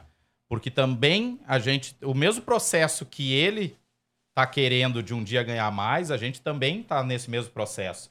Porque tu imagina a partir do momento que a gente, a partir do momento que a gente vai para para televisão, tá? A gente muda o nível do jogo, tá? Então o que que acontece? A gente sai de patrocínios que pagam muito pouco porque não tinha visibilidade, tá? E a gente começa a ir para um, pra um nível de uma televisão onde tu tem que começar a correr atrás de patrocínios para que paguem mais. Sim. Sendo que a tua estrutura aumentou pra caramba, porque tu precisa entregar algo bonito pra televisão, senão a televisão não te quer lá. Entende? Se tu pegar hoje um evento onde tu não tem uma iluminação adequada, porque isso a galera não sabe. Mas a televisão te manda um script ali que ela quer aquela iluminação. Senão não passa na televisão. Não é só ligar a lâmpada. Não é só ligar umas lâmpadas lá, aparecem umas lamparinas, entendeu? Que a gente vê um monte de evento aí que não que os caras estão lutando no escuro, tá? Botar um telão daquele lá de 6 metros lá, tá? De largura por 3, a galera não tem ideia de quanto custa. Uhum. E aí, quem é que paga essa conta? Quem é que tem que pagar essa conta? É o patrocinador, tá? E a gente tem que pagar todos os atletas. A gente não dá ingresso pro atleta vender, sabe? A gente paga a bolsa do cara. A gente dá visibilidade pro cara aparecer na televisão. Então a gente entendia que o dinheiro ainda era pequeno para fazer o show. A gente passa o conceito pro cara. Você vai ter que caminhar comigo, tá? Porque se você achar que não tá bom, não precisa ir, irmão. Só que se você entender que vai ter uma visibilidade que nunca quase ninguém teve, tá? E que a gente tá crescendo, que a gente tá num processo de crescimento e que quanto mais a gente estiver na televisão, tanto o Attack Fight quanto os atletas, mais a gente vai ser visto. Sim. E quanto mais a gente ser visto, mais patrocinadores vão entrar no jogo que vem de encontro àquilo que eu tava te falando do futebol. Investimento, investimento. No- tanto seu como da parte do atleta. Exato, cara. Então, assim, ó, o cara que entendeu isso, tá? E começou e comprou barulho junto com a gente ganhando 500 reais lá, hoje já tá ganhando mais. Tá? Uhum. Começou a passar pra 750, tem atleta ganhando mil, tem atleta ganhando dois mil, E tem é- atleta fazendo 10 mil reais porque tá usando a estrutura que eu tô dando pra ele, a visibilidade que eu tô dando pra ele. Você já viu que o Zion passa direto no, no comercial da sim, Sport sim, sim. TV? Eu vou até falar do Zion também agora. Tá? Então o que que acontece? Quanto mais o Zion aparecer na televisão, mais ele vai ser reconhecido, Porra, que nocaute, hein, mano? tá? Que nocaute, Então a hein, gente mano? acredita nesse trabalho, porque assim, a partir do momento que eu estou em São Paulo, negociando com empresas aqui para botarem mais dinheiro no evento, mais dinheiro vai sobrar para reverter em bolsa para eles. Então a gente tá num processo de crescimento, entendeu? A gente sabe onde a gente quer chegar. Então quem entende o projeto vai chegar junto com a gente. Agora, quem não comprou, quem não comeu o osso, quem não roeu o osso junto com a gente lá no começo e reclamou que era pouco, quando for, quando os outros que tiveram junto começar a ganhar muito, não pode reclamar. É, você pode até reclamar, mas continuar fazendo o trampo, né? Tipo, acreditando, não, tudo bem. É. Pô, o Adriano paga pouco, mas tá, vamos acreditar, vou, vou dar esse voto de confiança, vamos trabalhar. Né? O ruim é quando o cara às vezes é descartado também, né, cara? Eu não, Não, tô dizendo mas- que é o seu caso, mas Não. tem muito evento, também tem atleta cuzão. Que usa os caras. Que usa os caras. Os caras, tipo, mano, ó, eu vou falar pra você. Eu entendo o seu lado, Uhum. entendo o lado do atleta, eu entendo o lado do árbitro, eu entendo o lado de todo mundo. Tá Tudo ligado? tem dois lados. Todo mundo tem Tudo dois tem dois tem lados. dois lados. E nenhum, nenhuma pessoa é igual a outra. Então, Exatamente. né, a gente tem que entender. É lógico que você não vai pagar, por exemplo, tá o É. Mairon lá é uma bolsa pro cara que tá chegando agora, é outro. E é tem lógico. isso, porque assim, ó, antigamente, quando não tinha televisão, a bolsa era igual pra todo mundo, tá? Uhum. Hoje a gente entende que cada um tem o seu tamanho. Certo. Eu não posso chegar e chamar um Myron pra lutar lá e pagar a mesma bolsa que eu pago pro cara que saiu do New Talent e está começando. Essa, essa edição de novembro, só pra te ter uma ideia, às vezes a galera não entende que isso também é um dos fatores de colocar os atletas no, no evento principal na televisão, que a gente tem o New Talents, tá? Que é a escolinha de base do Attack Fight. Então, o cara que é estreante, o cara que é amador, ele vai pro semiprofissional. No semiprofissional, tanto é que lá no Sul hoje quem tá tocando essas edições é o Bang, Sim, sim. né? Que eu vendi a concessão pra ele, porque eu não conseguia mais dar conta. Então a gente senta no dia do evento lá do New Talents, olha os semiprofissionais e aqueles que chamam a atenção, a gente leva pro profissional. Nessa edição. É tipo um peneirão. É, uma escola de base, assim, sabe? A gente vai mostrando pra galera como é que faz mídia, como é que se. Sabe, como é que vende a imagem. Então, quando o cara chega no profissional, ele já chega muito mais pronto. Tá? Ele já chega muito anos luz na frente. Porque ele já entende Tanto o processo. tecnicamente da luta, tecnicamente da luta e Como- também o trabalho de venda de si- de Exato, si mesmo. ex- exato. Então, Certo. assim, ó, pra te ter uma noção, na edição de novembro agora, tá? Que. Que a Gabi lutou, que a Gabriela lutou, que a, a Gabriela lá do Nordeste, lá do, de Rondônia, com a. Com a menina lá do rato, a, Ah, com a Grazi. com a Grazi, tá? Pô, que luta, hein? Então, então, é, então tu imagina assim, ó, naquela edição ali, a primeira luta, tá? Os dois meninos saíram do New Talents. Os dois meninos era a primeira luta deles profissional na televisão. E Tá? E os cara, o- e os cara, a bolsa dos caras era 750 reais. O moleque Tá. lá, o Jordão, Jordão, O Jordão, que é dono do cinturão hoje do 63 e eu meio. não conheci esse moleque até no Attack Fight, você acredita? É sinal que o bagulho dá visibilidade. Dá visibilidade. E é um Tu- moleque bom. É, um moleque, bom. Aí tu imagina hoje o Bader. O Bader é campeão do 71, tá lutando hoje em tudo que é evento. Uhum. Por quê? Por que, que os eventos querem ele? Por Porque- dois motivos. Uma, porque ele é um atleta bom. Você e- jogou luz nele. E né? outra, porque ele tem luz hoje. Sim, sim. Entendeu? Então o que, que os caras querem? Vou chamar esse cara aqui porque esse cara já tá. Ele tá. É aquele, aquele termo que a gente usa, ele tá nos holofotes. Entendeu? Bom, bo- bom, já que você tá dizendo isso, mas continuando o contraponto, né, mano? Sempre gosto de fazer o contraponto. Mas não seria querer muito do atleta? Você querer que, ah, o atleta. Tipo assim, eu tô te fazendo a pergunta que eu quero que você pense, reflita e, e Uhum. diga o que às vezes a- o atleta quer perguntar isso e eu tô sendo o cara cuzão que tá fazendo a pergunta, tá Manda. ligado? Eu sou o porrete do atleta. Pô, mas não, não- você não, não é egoísmo seu demais querer dos atletas, que os atletas vendam o teu evento e que ele seja, sei lá, vender o.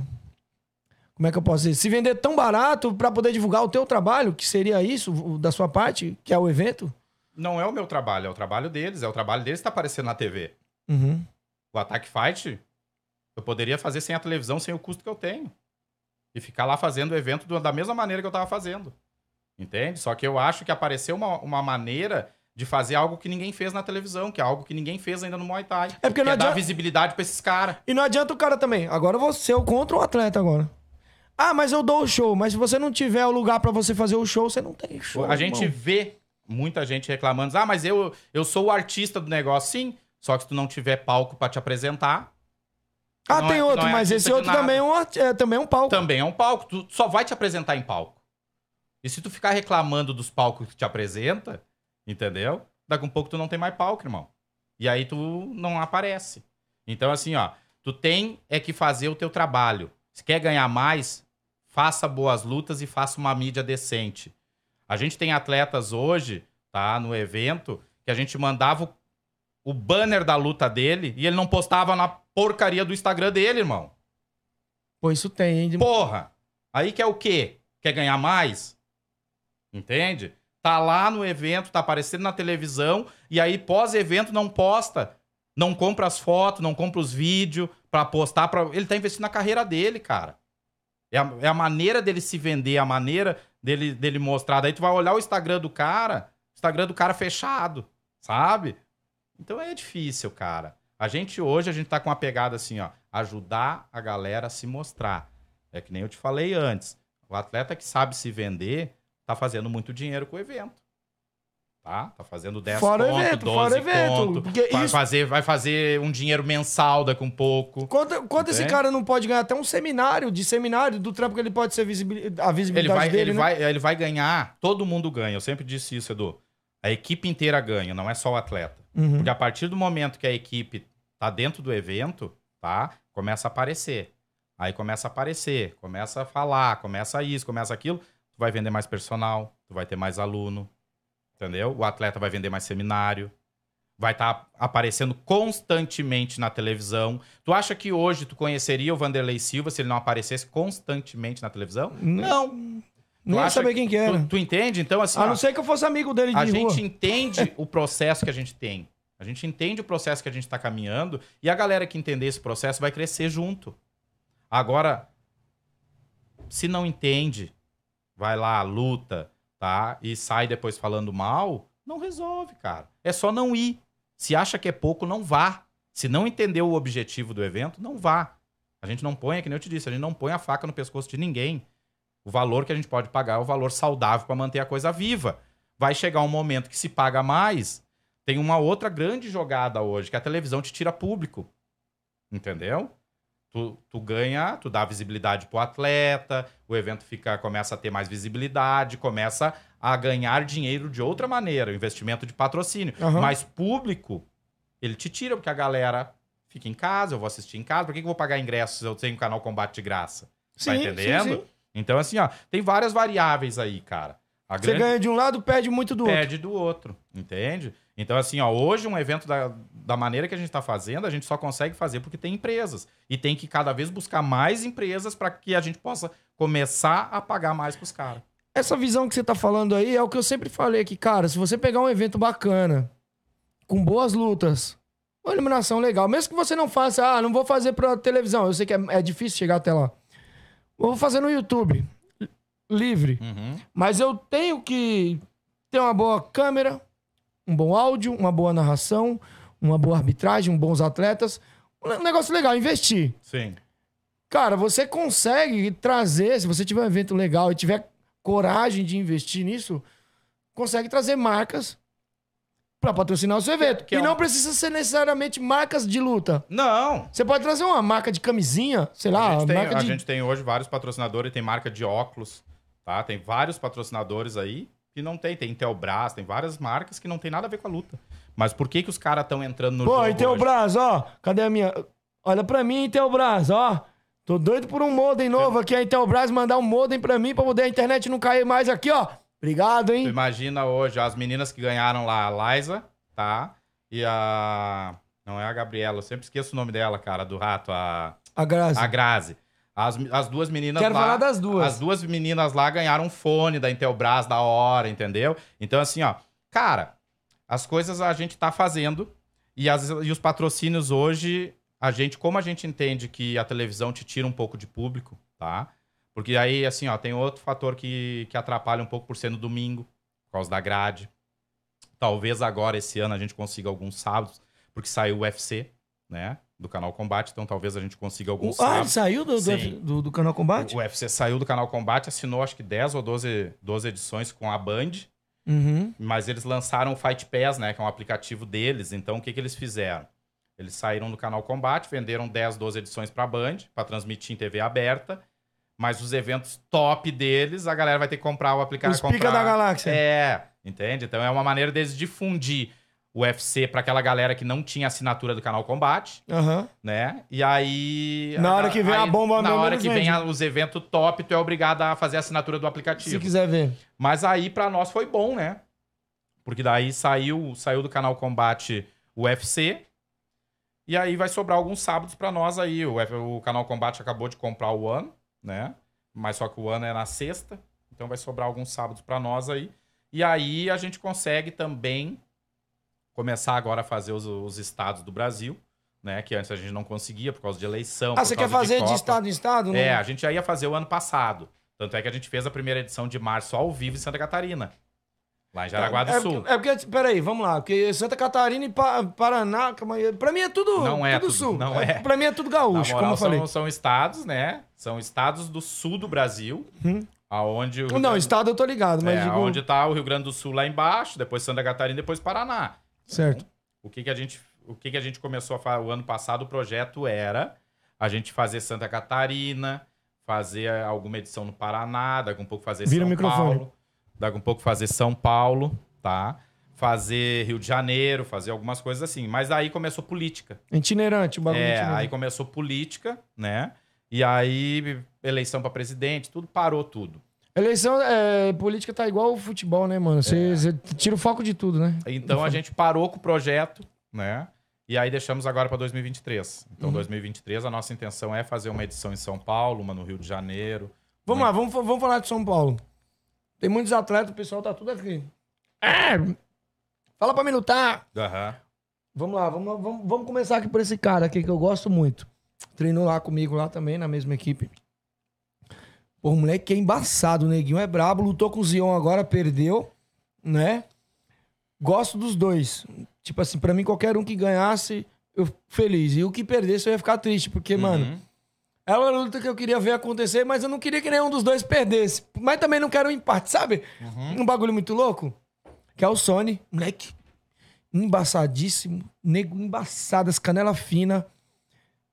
Tem certeza aí que as bicas que ele deu lá no Zion, lá, o Zion deve estar lembrando até agora.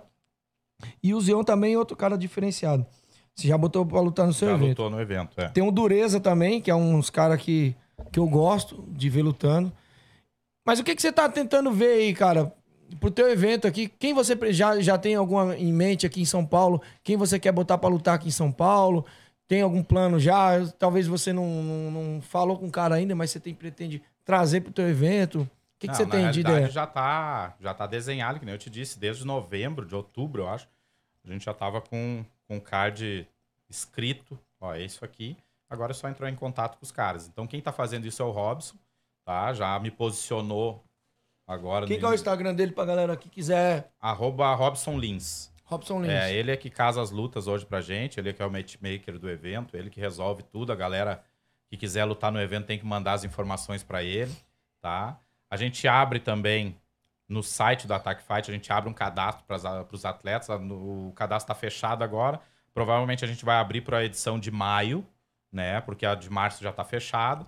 Então o Robson já posicionou que já tem bastante gente aí que Eu já. aqui, eu vou, eu vou deixar, galera, ó. Pessoal que estiver acompanhando, ou no que Spotify. é rob, arroba rob.lins, eu acho. Eu tenho o Instagram dele, É. mas eu vou colocar aqui. Acha aí, Caio, o Instagram dele e fala pra nós aí como é que tá. Fala depois aí, quando você achar aí, fala no, no, no microfone aí. É, rob.lins. É, rob.lins. Arroba rob.lins. Quem quiser participar... Achou, Caio? Fala aí no... Tá falando no microfone? Fala aí, o Caio tem um microfone. É aí. só incomodar ele lá, mandar um direct pra ele que ele vai olhando. Ele tá aqui. É, ele tá aí? Isso aí.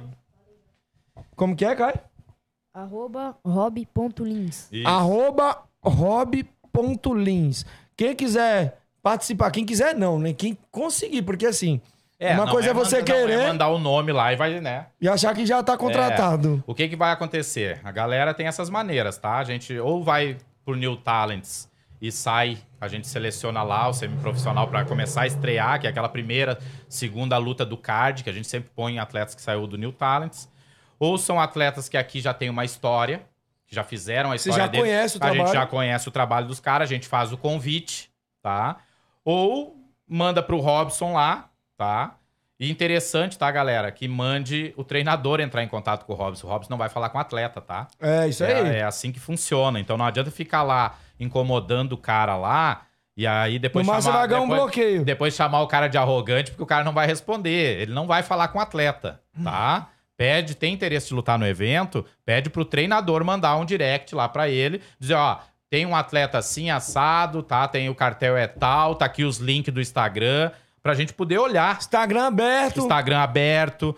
Mande, já mande os links lá de luta do cara pra gente poder olhar como é que é o perfil do cara, qual é o estilo de luta do cara, tá? Ah, Cara, tem muita gente fazer que... um estudo antes de casar a né? menina, a menina de Rondônia lá, a Gabriela, ela chegou no evento, tá?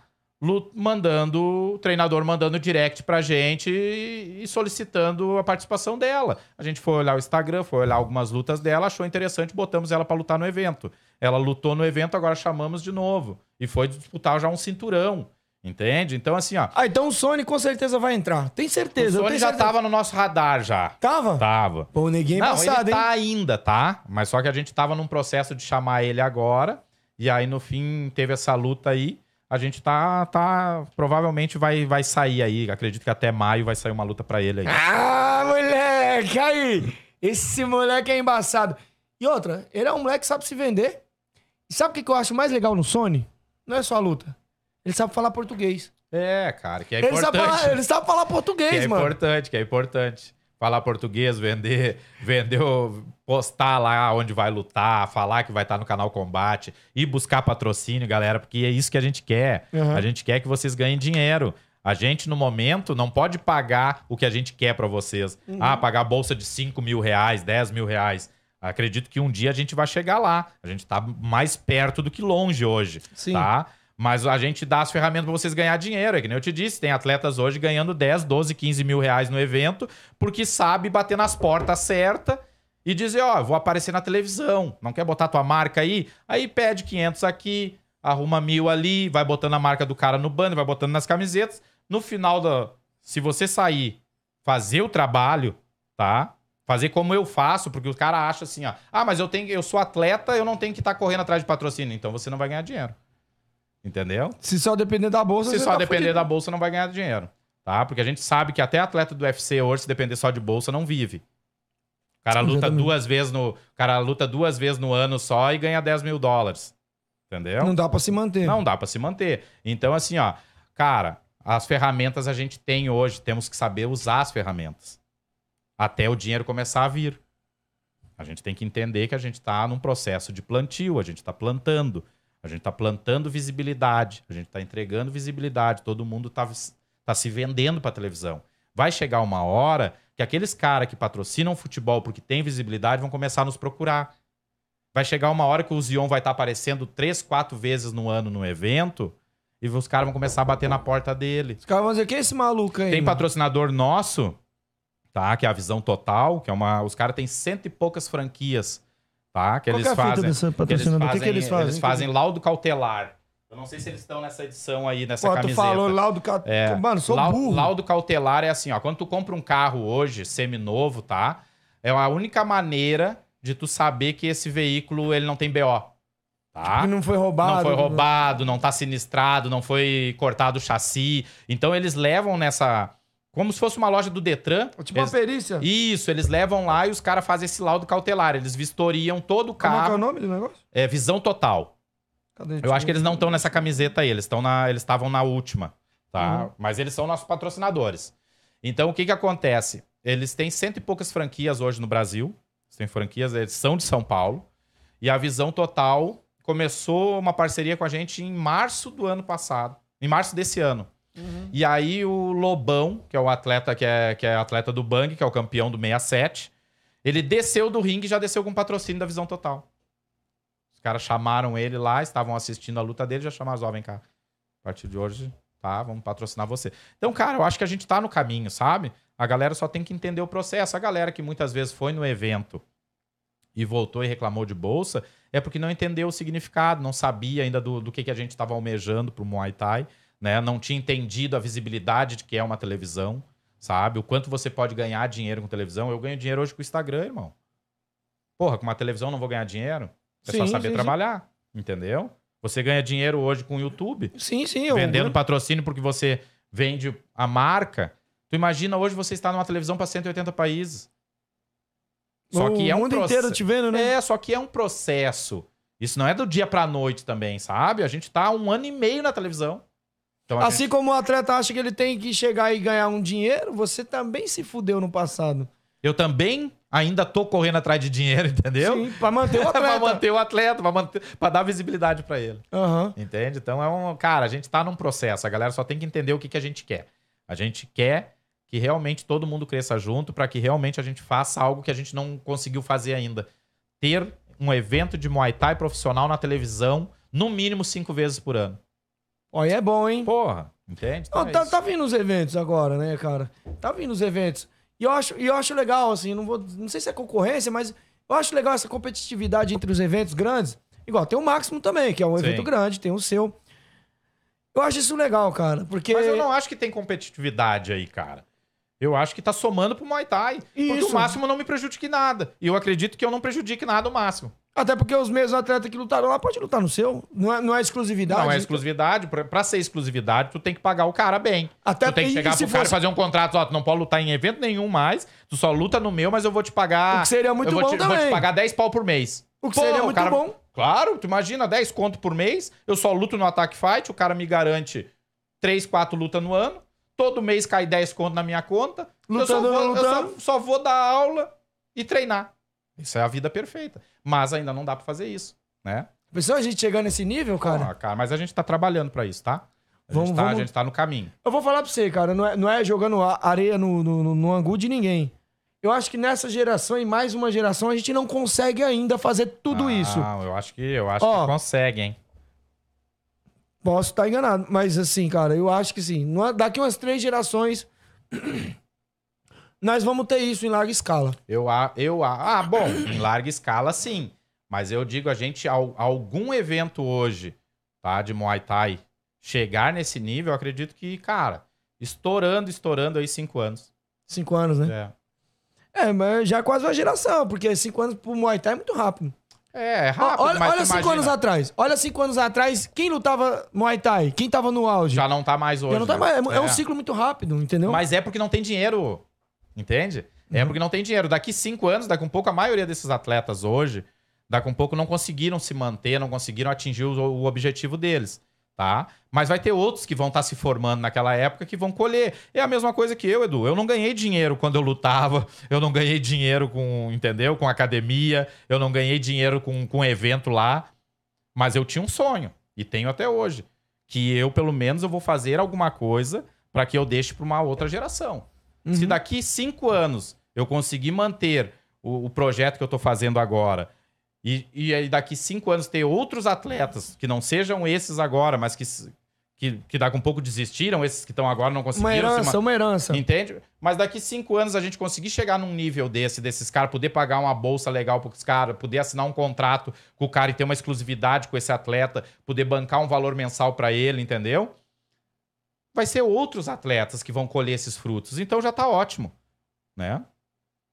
E eu acredito que, que alguém puxando o bonde vai abrindo as portas para os outros, tá? É. Eu acho que assim, ó, tu vê que hoje a gente tá na televisão, o Máximo tá fazendo o evento na televisão, outros, outros eventos estão Querem fazer também. Estão se espelhando, estão Tem o evoluindo. SFT também, tá? Ah, é, tu vê que tem um monte de atleta hoje do, do Attack Fight que já tá lutando o SFT. Então tem a, a Grazi, parece que vai lutar agora de novo, vai lutar agora, não sei se é a primeira vez ou não.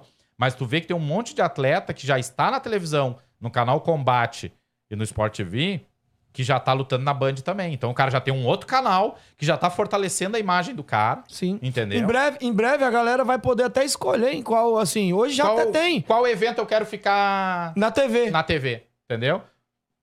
Isso é bom, isso é bom, cara. Isso é bom, isso eu, eu gosto muito disso daí. Então, eu acho que é um caminho, sabe? É um caminho que a gente tá indo. Daqui um pouco vai ter um outro evento que vai vir aí, vai conseguir, sabe, E colocar isso- na TV também. É sinal de que a luta tá crescendo.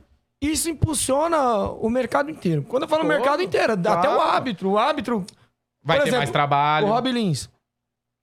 Pô, você vê ele ali em cima ali, você vê ele uma vez, duas vezes, três vezes. Aí você vê ele em outro evento, passando na televisão, o cara fica. Pô, mas quem é esse cara aí, mano? É, vai se tornando uma figura aí eu pública. quero fazer. É, você já começa. Ele começa a ter uma credibilidade, tanto no meio como pra outros eventos fora, né? É, e aí começa aquele lance assim, ó, outros eventos começam a chamar porque sabem que o cara faz um trampo legal, porque já viram que ele Sim, faz sim. um trampo legal. Daqui um pouco empresas vão dizer assim, bah, mas vou colar minha marca nesse cara aí, porque esse cara tá na televisão, esse cara vai dar uma entrevista, Tá vai, inteiro vai falar de mim, entendeu? Então é isso, cara. É esse que é o projeto que a gente Sabe o quer. que, que eu acho também? Hum. Já que a gente tá falando de patrocínio, o que, que falta? É, é, árbitros também ganhar patrocínio. Eu acho que seria legal. Mas, cara, mas tipo assim, ó, é- marcas é- igual. Árbitros de futebol, eles têm patrocínio Eles têm da Nike patrocínio, ou da, de quem faz os equipamentos ali A deles. gente, a gente já conversou, eu e o Rob, sobre isso. Daqui um pouco arrumar algum patrocínio para que banque um valor a mais para arbitragem.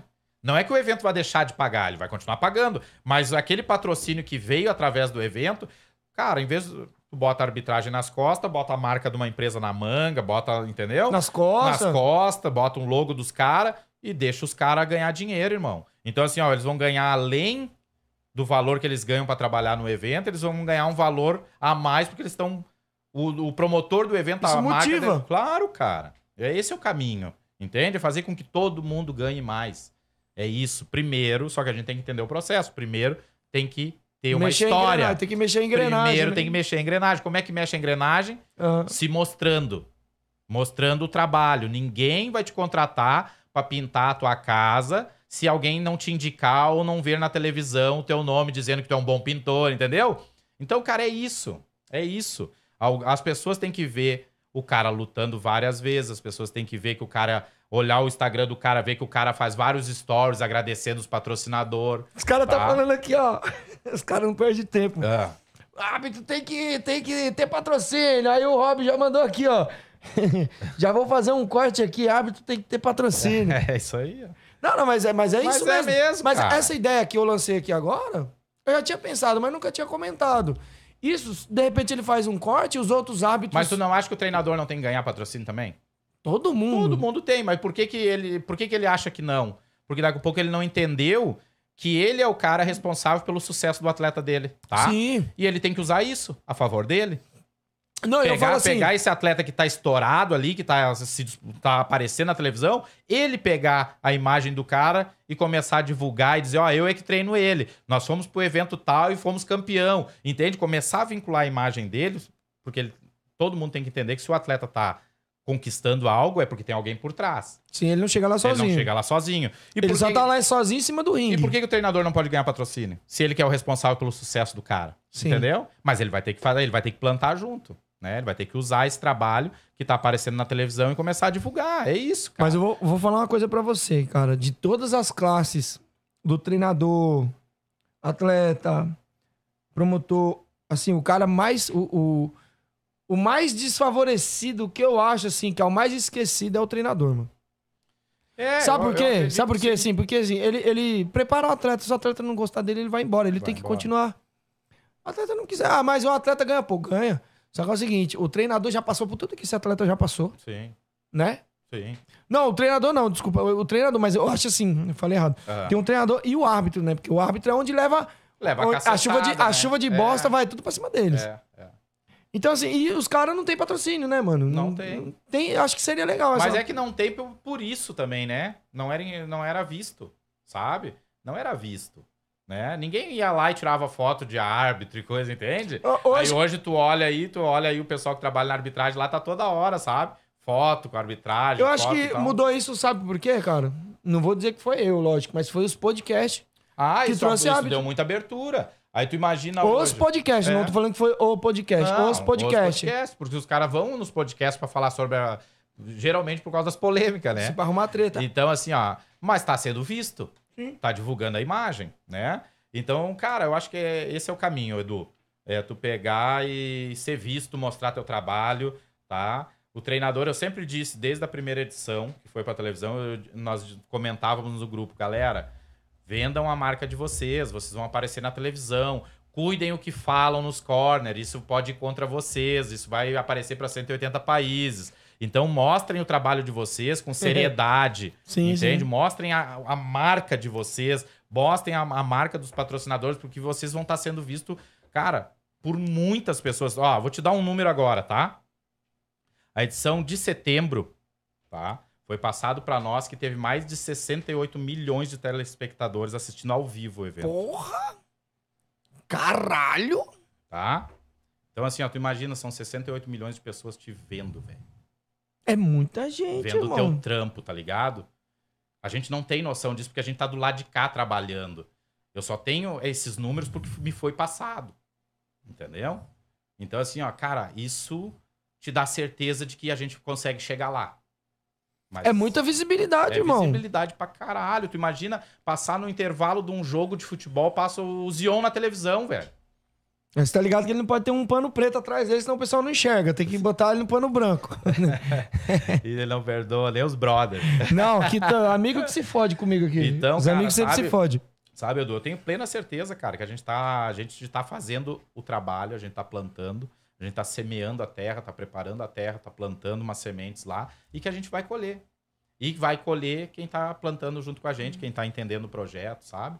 É isso, cara. E as é mídias, cara? Como que você enxerga as mídias? Se você quer um cara do, do, do mercado, como que você tá vendo a mídia aí dando essa visibilidade? Quando eu falo mídia, mídia em geral. Geral, eu acho que, cara, é Não tô nem falando televisão, não tô falando televisão, Não, tô falando podcast, mídia, podcast. Revista, Os ca- os entrevista. Cara, eu acho que é super importante. Tanto é que a gente investe pra caramba em mídia hoje, né? Uhum. A gente tem hoje assessoria de imprensa, que os caras disparam, sabe? A- as partes. Puxa o todas de- microfone. a- pra perto? Aí, tá bom. A gente dispara todas a- as informações do evento para assessorias de imprensa, para os canais de mídia. Então a gente vai tudo que é entrevista, a gente libera todas as mídias para entrar dentro do evento que queiram trabalhar e divulgar, Uhum. entendeu? Então, cara, é- a gente tem plena certeza que é importante pra caramba, tá? Eu jamais vou proibir alguém de entrar dentro do meu evento lá que queira fazer um- uma mídia, que queira fazer entrevista, jamais. É, mas aí que tá. Aí, assim, cara, eu sou a favor de que tenha toda a mídia. Mas eu também penso no lado de quem tem um, tem um contrato. Por exemplo, Hum. Canal Combate. Mas não vai Não, não, transmitir. não, não, não, tudo, tudo bem, tudo bem. Mas aí o, no contrato, eu tô falando aí no contrato ou no trabalho com outras empresas. Uhum. Eu acho que tem que ter visibilidade. Só que aí você tem que pensar nos outros que estão contratando. Por exemplo, você chega lá e contratou lá o Canal Combate. Uhum. Aí o Canal Combate olha pra mim e fala: ah, esse bosta aí ele vai deixar. Só que o meu cresce.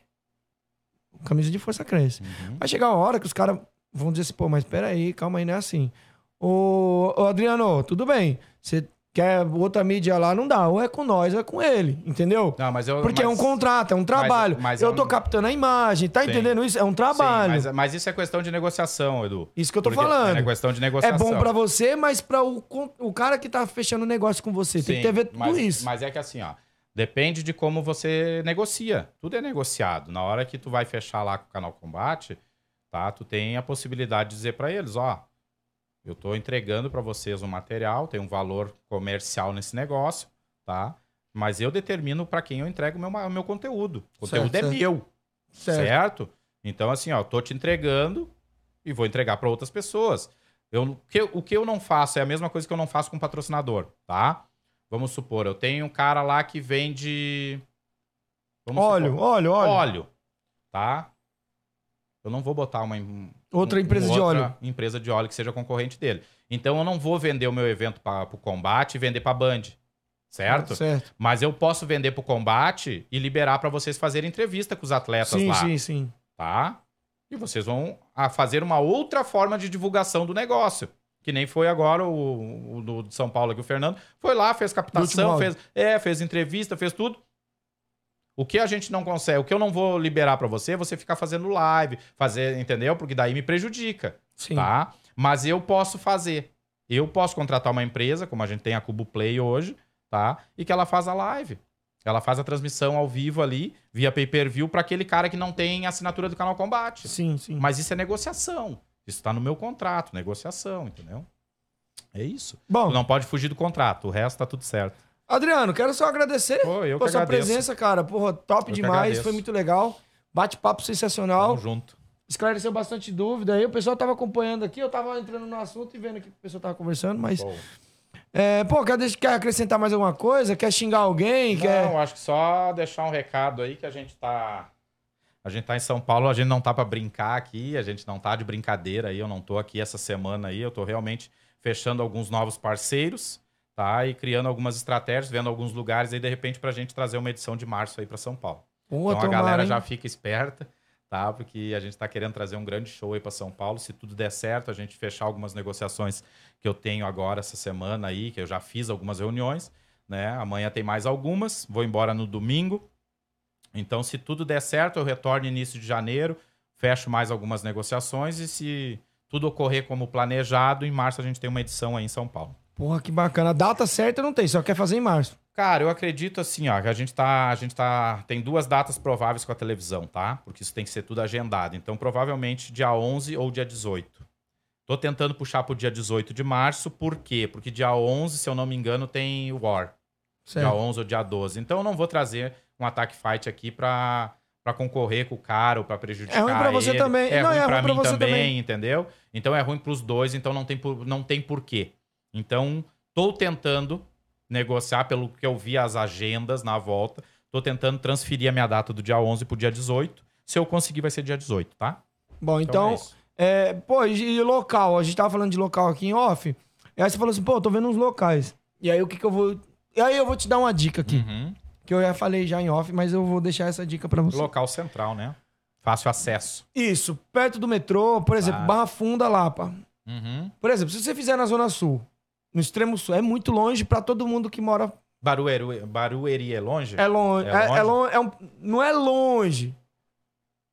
Mas já é fora do, do, do É. estado, do- da A gente capital. tá- a gente tá vendo várias possibilidades, cara. Assim, cara, se eu fosse pra me fazer hoje, lógico, isso eu tô falando do Capital. capital, não, Não, também, lógico, eu não sei até quanto você tá disposto a gastar, porque dinheiro tem limite. Sim. Não existe dinheiro infinito. Mas eu acho assim, cara, se você fizesse ali na região Barra Funda. Mais central, Lapa, mais capital. É, Uhum. por quê? Porque Barra Funda, ela é perto do metrô. Tem o metrô Barra Funda. Aonde você fizer ali num evento ali, dá pra você ir a pé, Barra Funda. Tem, tem, tem ginásios por aí e Lapa também. Sim. Se você fizer, por exemplo, Zona Sul, é muito longe pra galera da Zona Leste, muito longe pra galera da Zona Oeste, muito longe pra galera do- da, da Norte. Se você fizer na Norte, é muito longe pra galera do Sul. Sim. Se você fizer na Central Zona Leste, fica- então fudeu. Aí, fica- você, aí você se fudeu mesmo, porque a Aí, Zona se Leste fi- é maior. Se fizer uma região central, fica fácil pra todo mundo. Se você fizer ali, tipo assim, Barra Funda, Lapa, é, é, até centro também, assim. Tem outros eventos ali, Zona Oeste. Aqui, a Zona Oeste é quase centro aqui também. Sim, sim. Né? Zona Oeste ali, você consegue captar também até as cidades circunvizinhas aqui também. Uhum. Seria bacana pra você, cara. E como eu disse, perto do metrô, mano. O cara pegou o metrô. acesso. Tem metrô pra Zona Leste, Zona Sul, Zona Norte, tem pra tudo quanto é lugar. Então os Claro. caras conseguem desembarcar e já embicar aí pra teu evento. Já. Não, é legal, cara. A gente tá estudando tudo isso, né? A gente tá vendo algumas possibilidades de lugar. É importante essas informações, até porque a gente quer fazer um grande evento, muito maior do que já é feito lá no Rio Grande do Sul, né? E aí, com certeza, com transmissão ao vivo, no canal Combate, com, com algumas personalidades aí que já são parceiros nossos. A gente já, já tá confirmado Vanderlei Silva, John Lineker, Bruno Huck, essa galera toda. Então é legal porque a galera vai ter a possibilidade de assistir grandes lutas e poder, daqui a um pouco, tirar uma foto com os caras que gostam, né? Querendo ou não querendo, são uns ícones aí da luta. Sim, sim. Então, cara, a gente tá trazendo, tá armando bastante coisa aí. Né? Com certeza vai ser um grande show.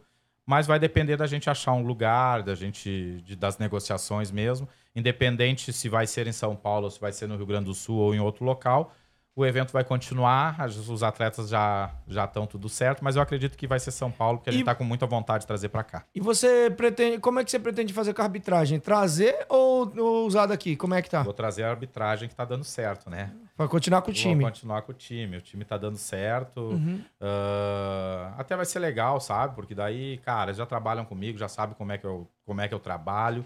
E o time que tá ganhando não se mexe, né? É isso então aí. bota os caras aí, trago, bota no hotel, deixa Seria, os caras se- aí. seria até, eu ia até falar, se- seria ser muito cuzão da sua parte. A não ser que você quisesse, tipo, não, vamos, vamos quero conhecer coisas novas, mas se o Ah, seu já. time já tá bem, porque você não vai trabalhar com os é, caras, né? não, é isso, cara. Eu acho assim, ó, eu acho que as arbitragens daqui de São Paulo também não tem que ficar chateado, né? Porque a gente tem que entender que, cara, Vocês são se de fosse, fora, se fosse, o, time de se fora. fosse o contrário, não ia gostar que eu tirasse eles, entendeu? Exatamente. Então, assim, ó, os caras estão comigo, os caras fizeram, roeram o osso comigo, vão continuar comigo, né? É isso aí. Então é isso, pra onde eu for, a não ser que eles não possam vir por algum motivo, daqui a um pouco a gente- faz algum remanejamento. Mas fora isso, cara, aonde eu for, eu quero que eles vão junto, que eles vá junto comigo. Cara, muito obrigado pelos eu que presentes. agradeço.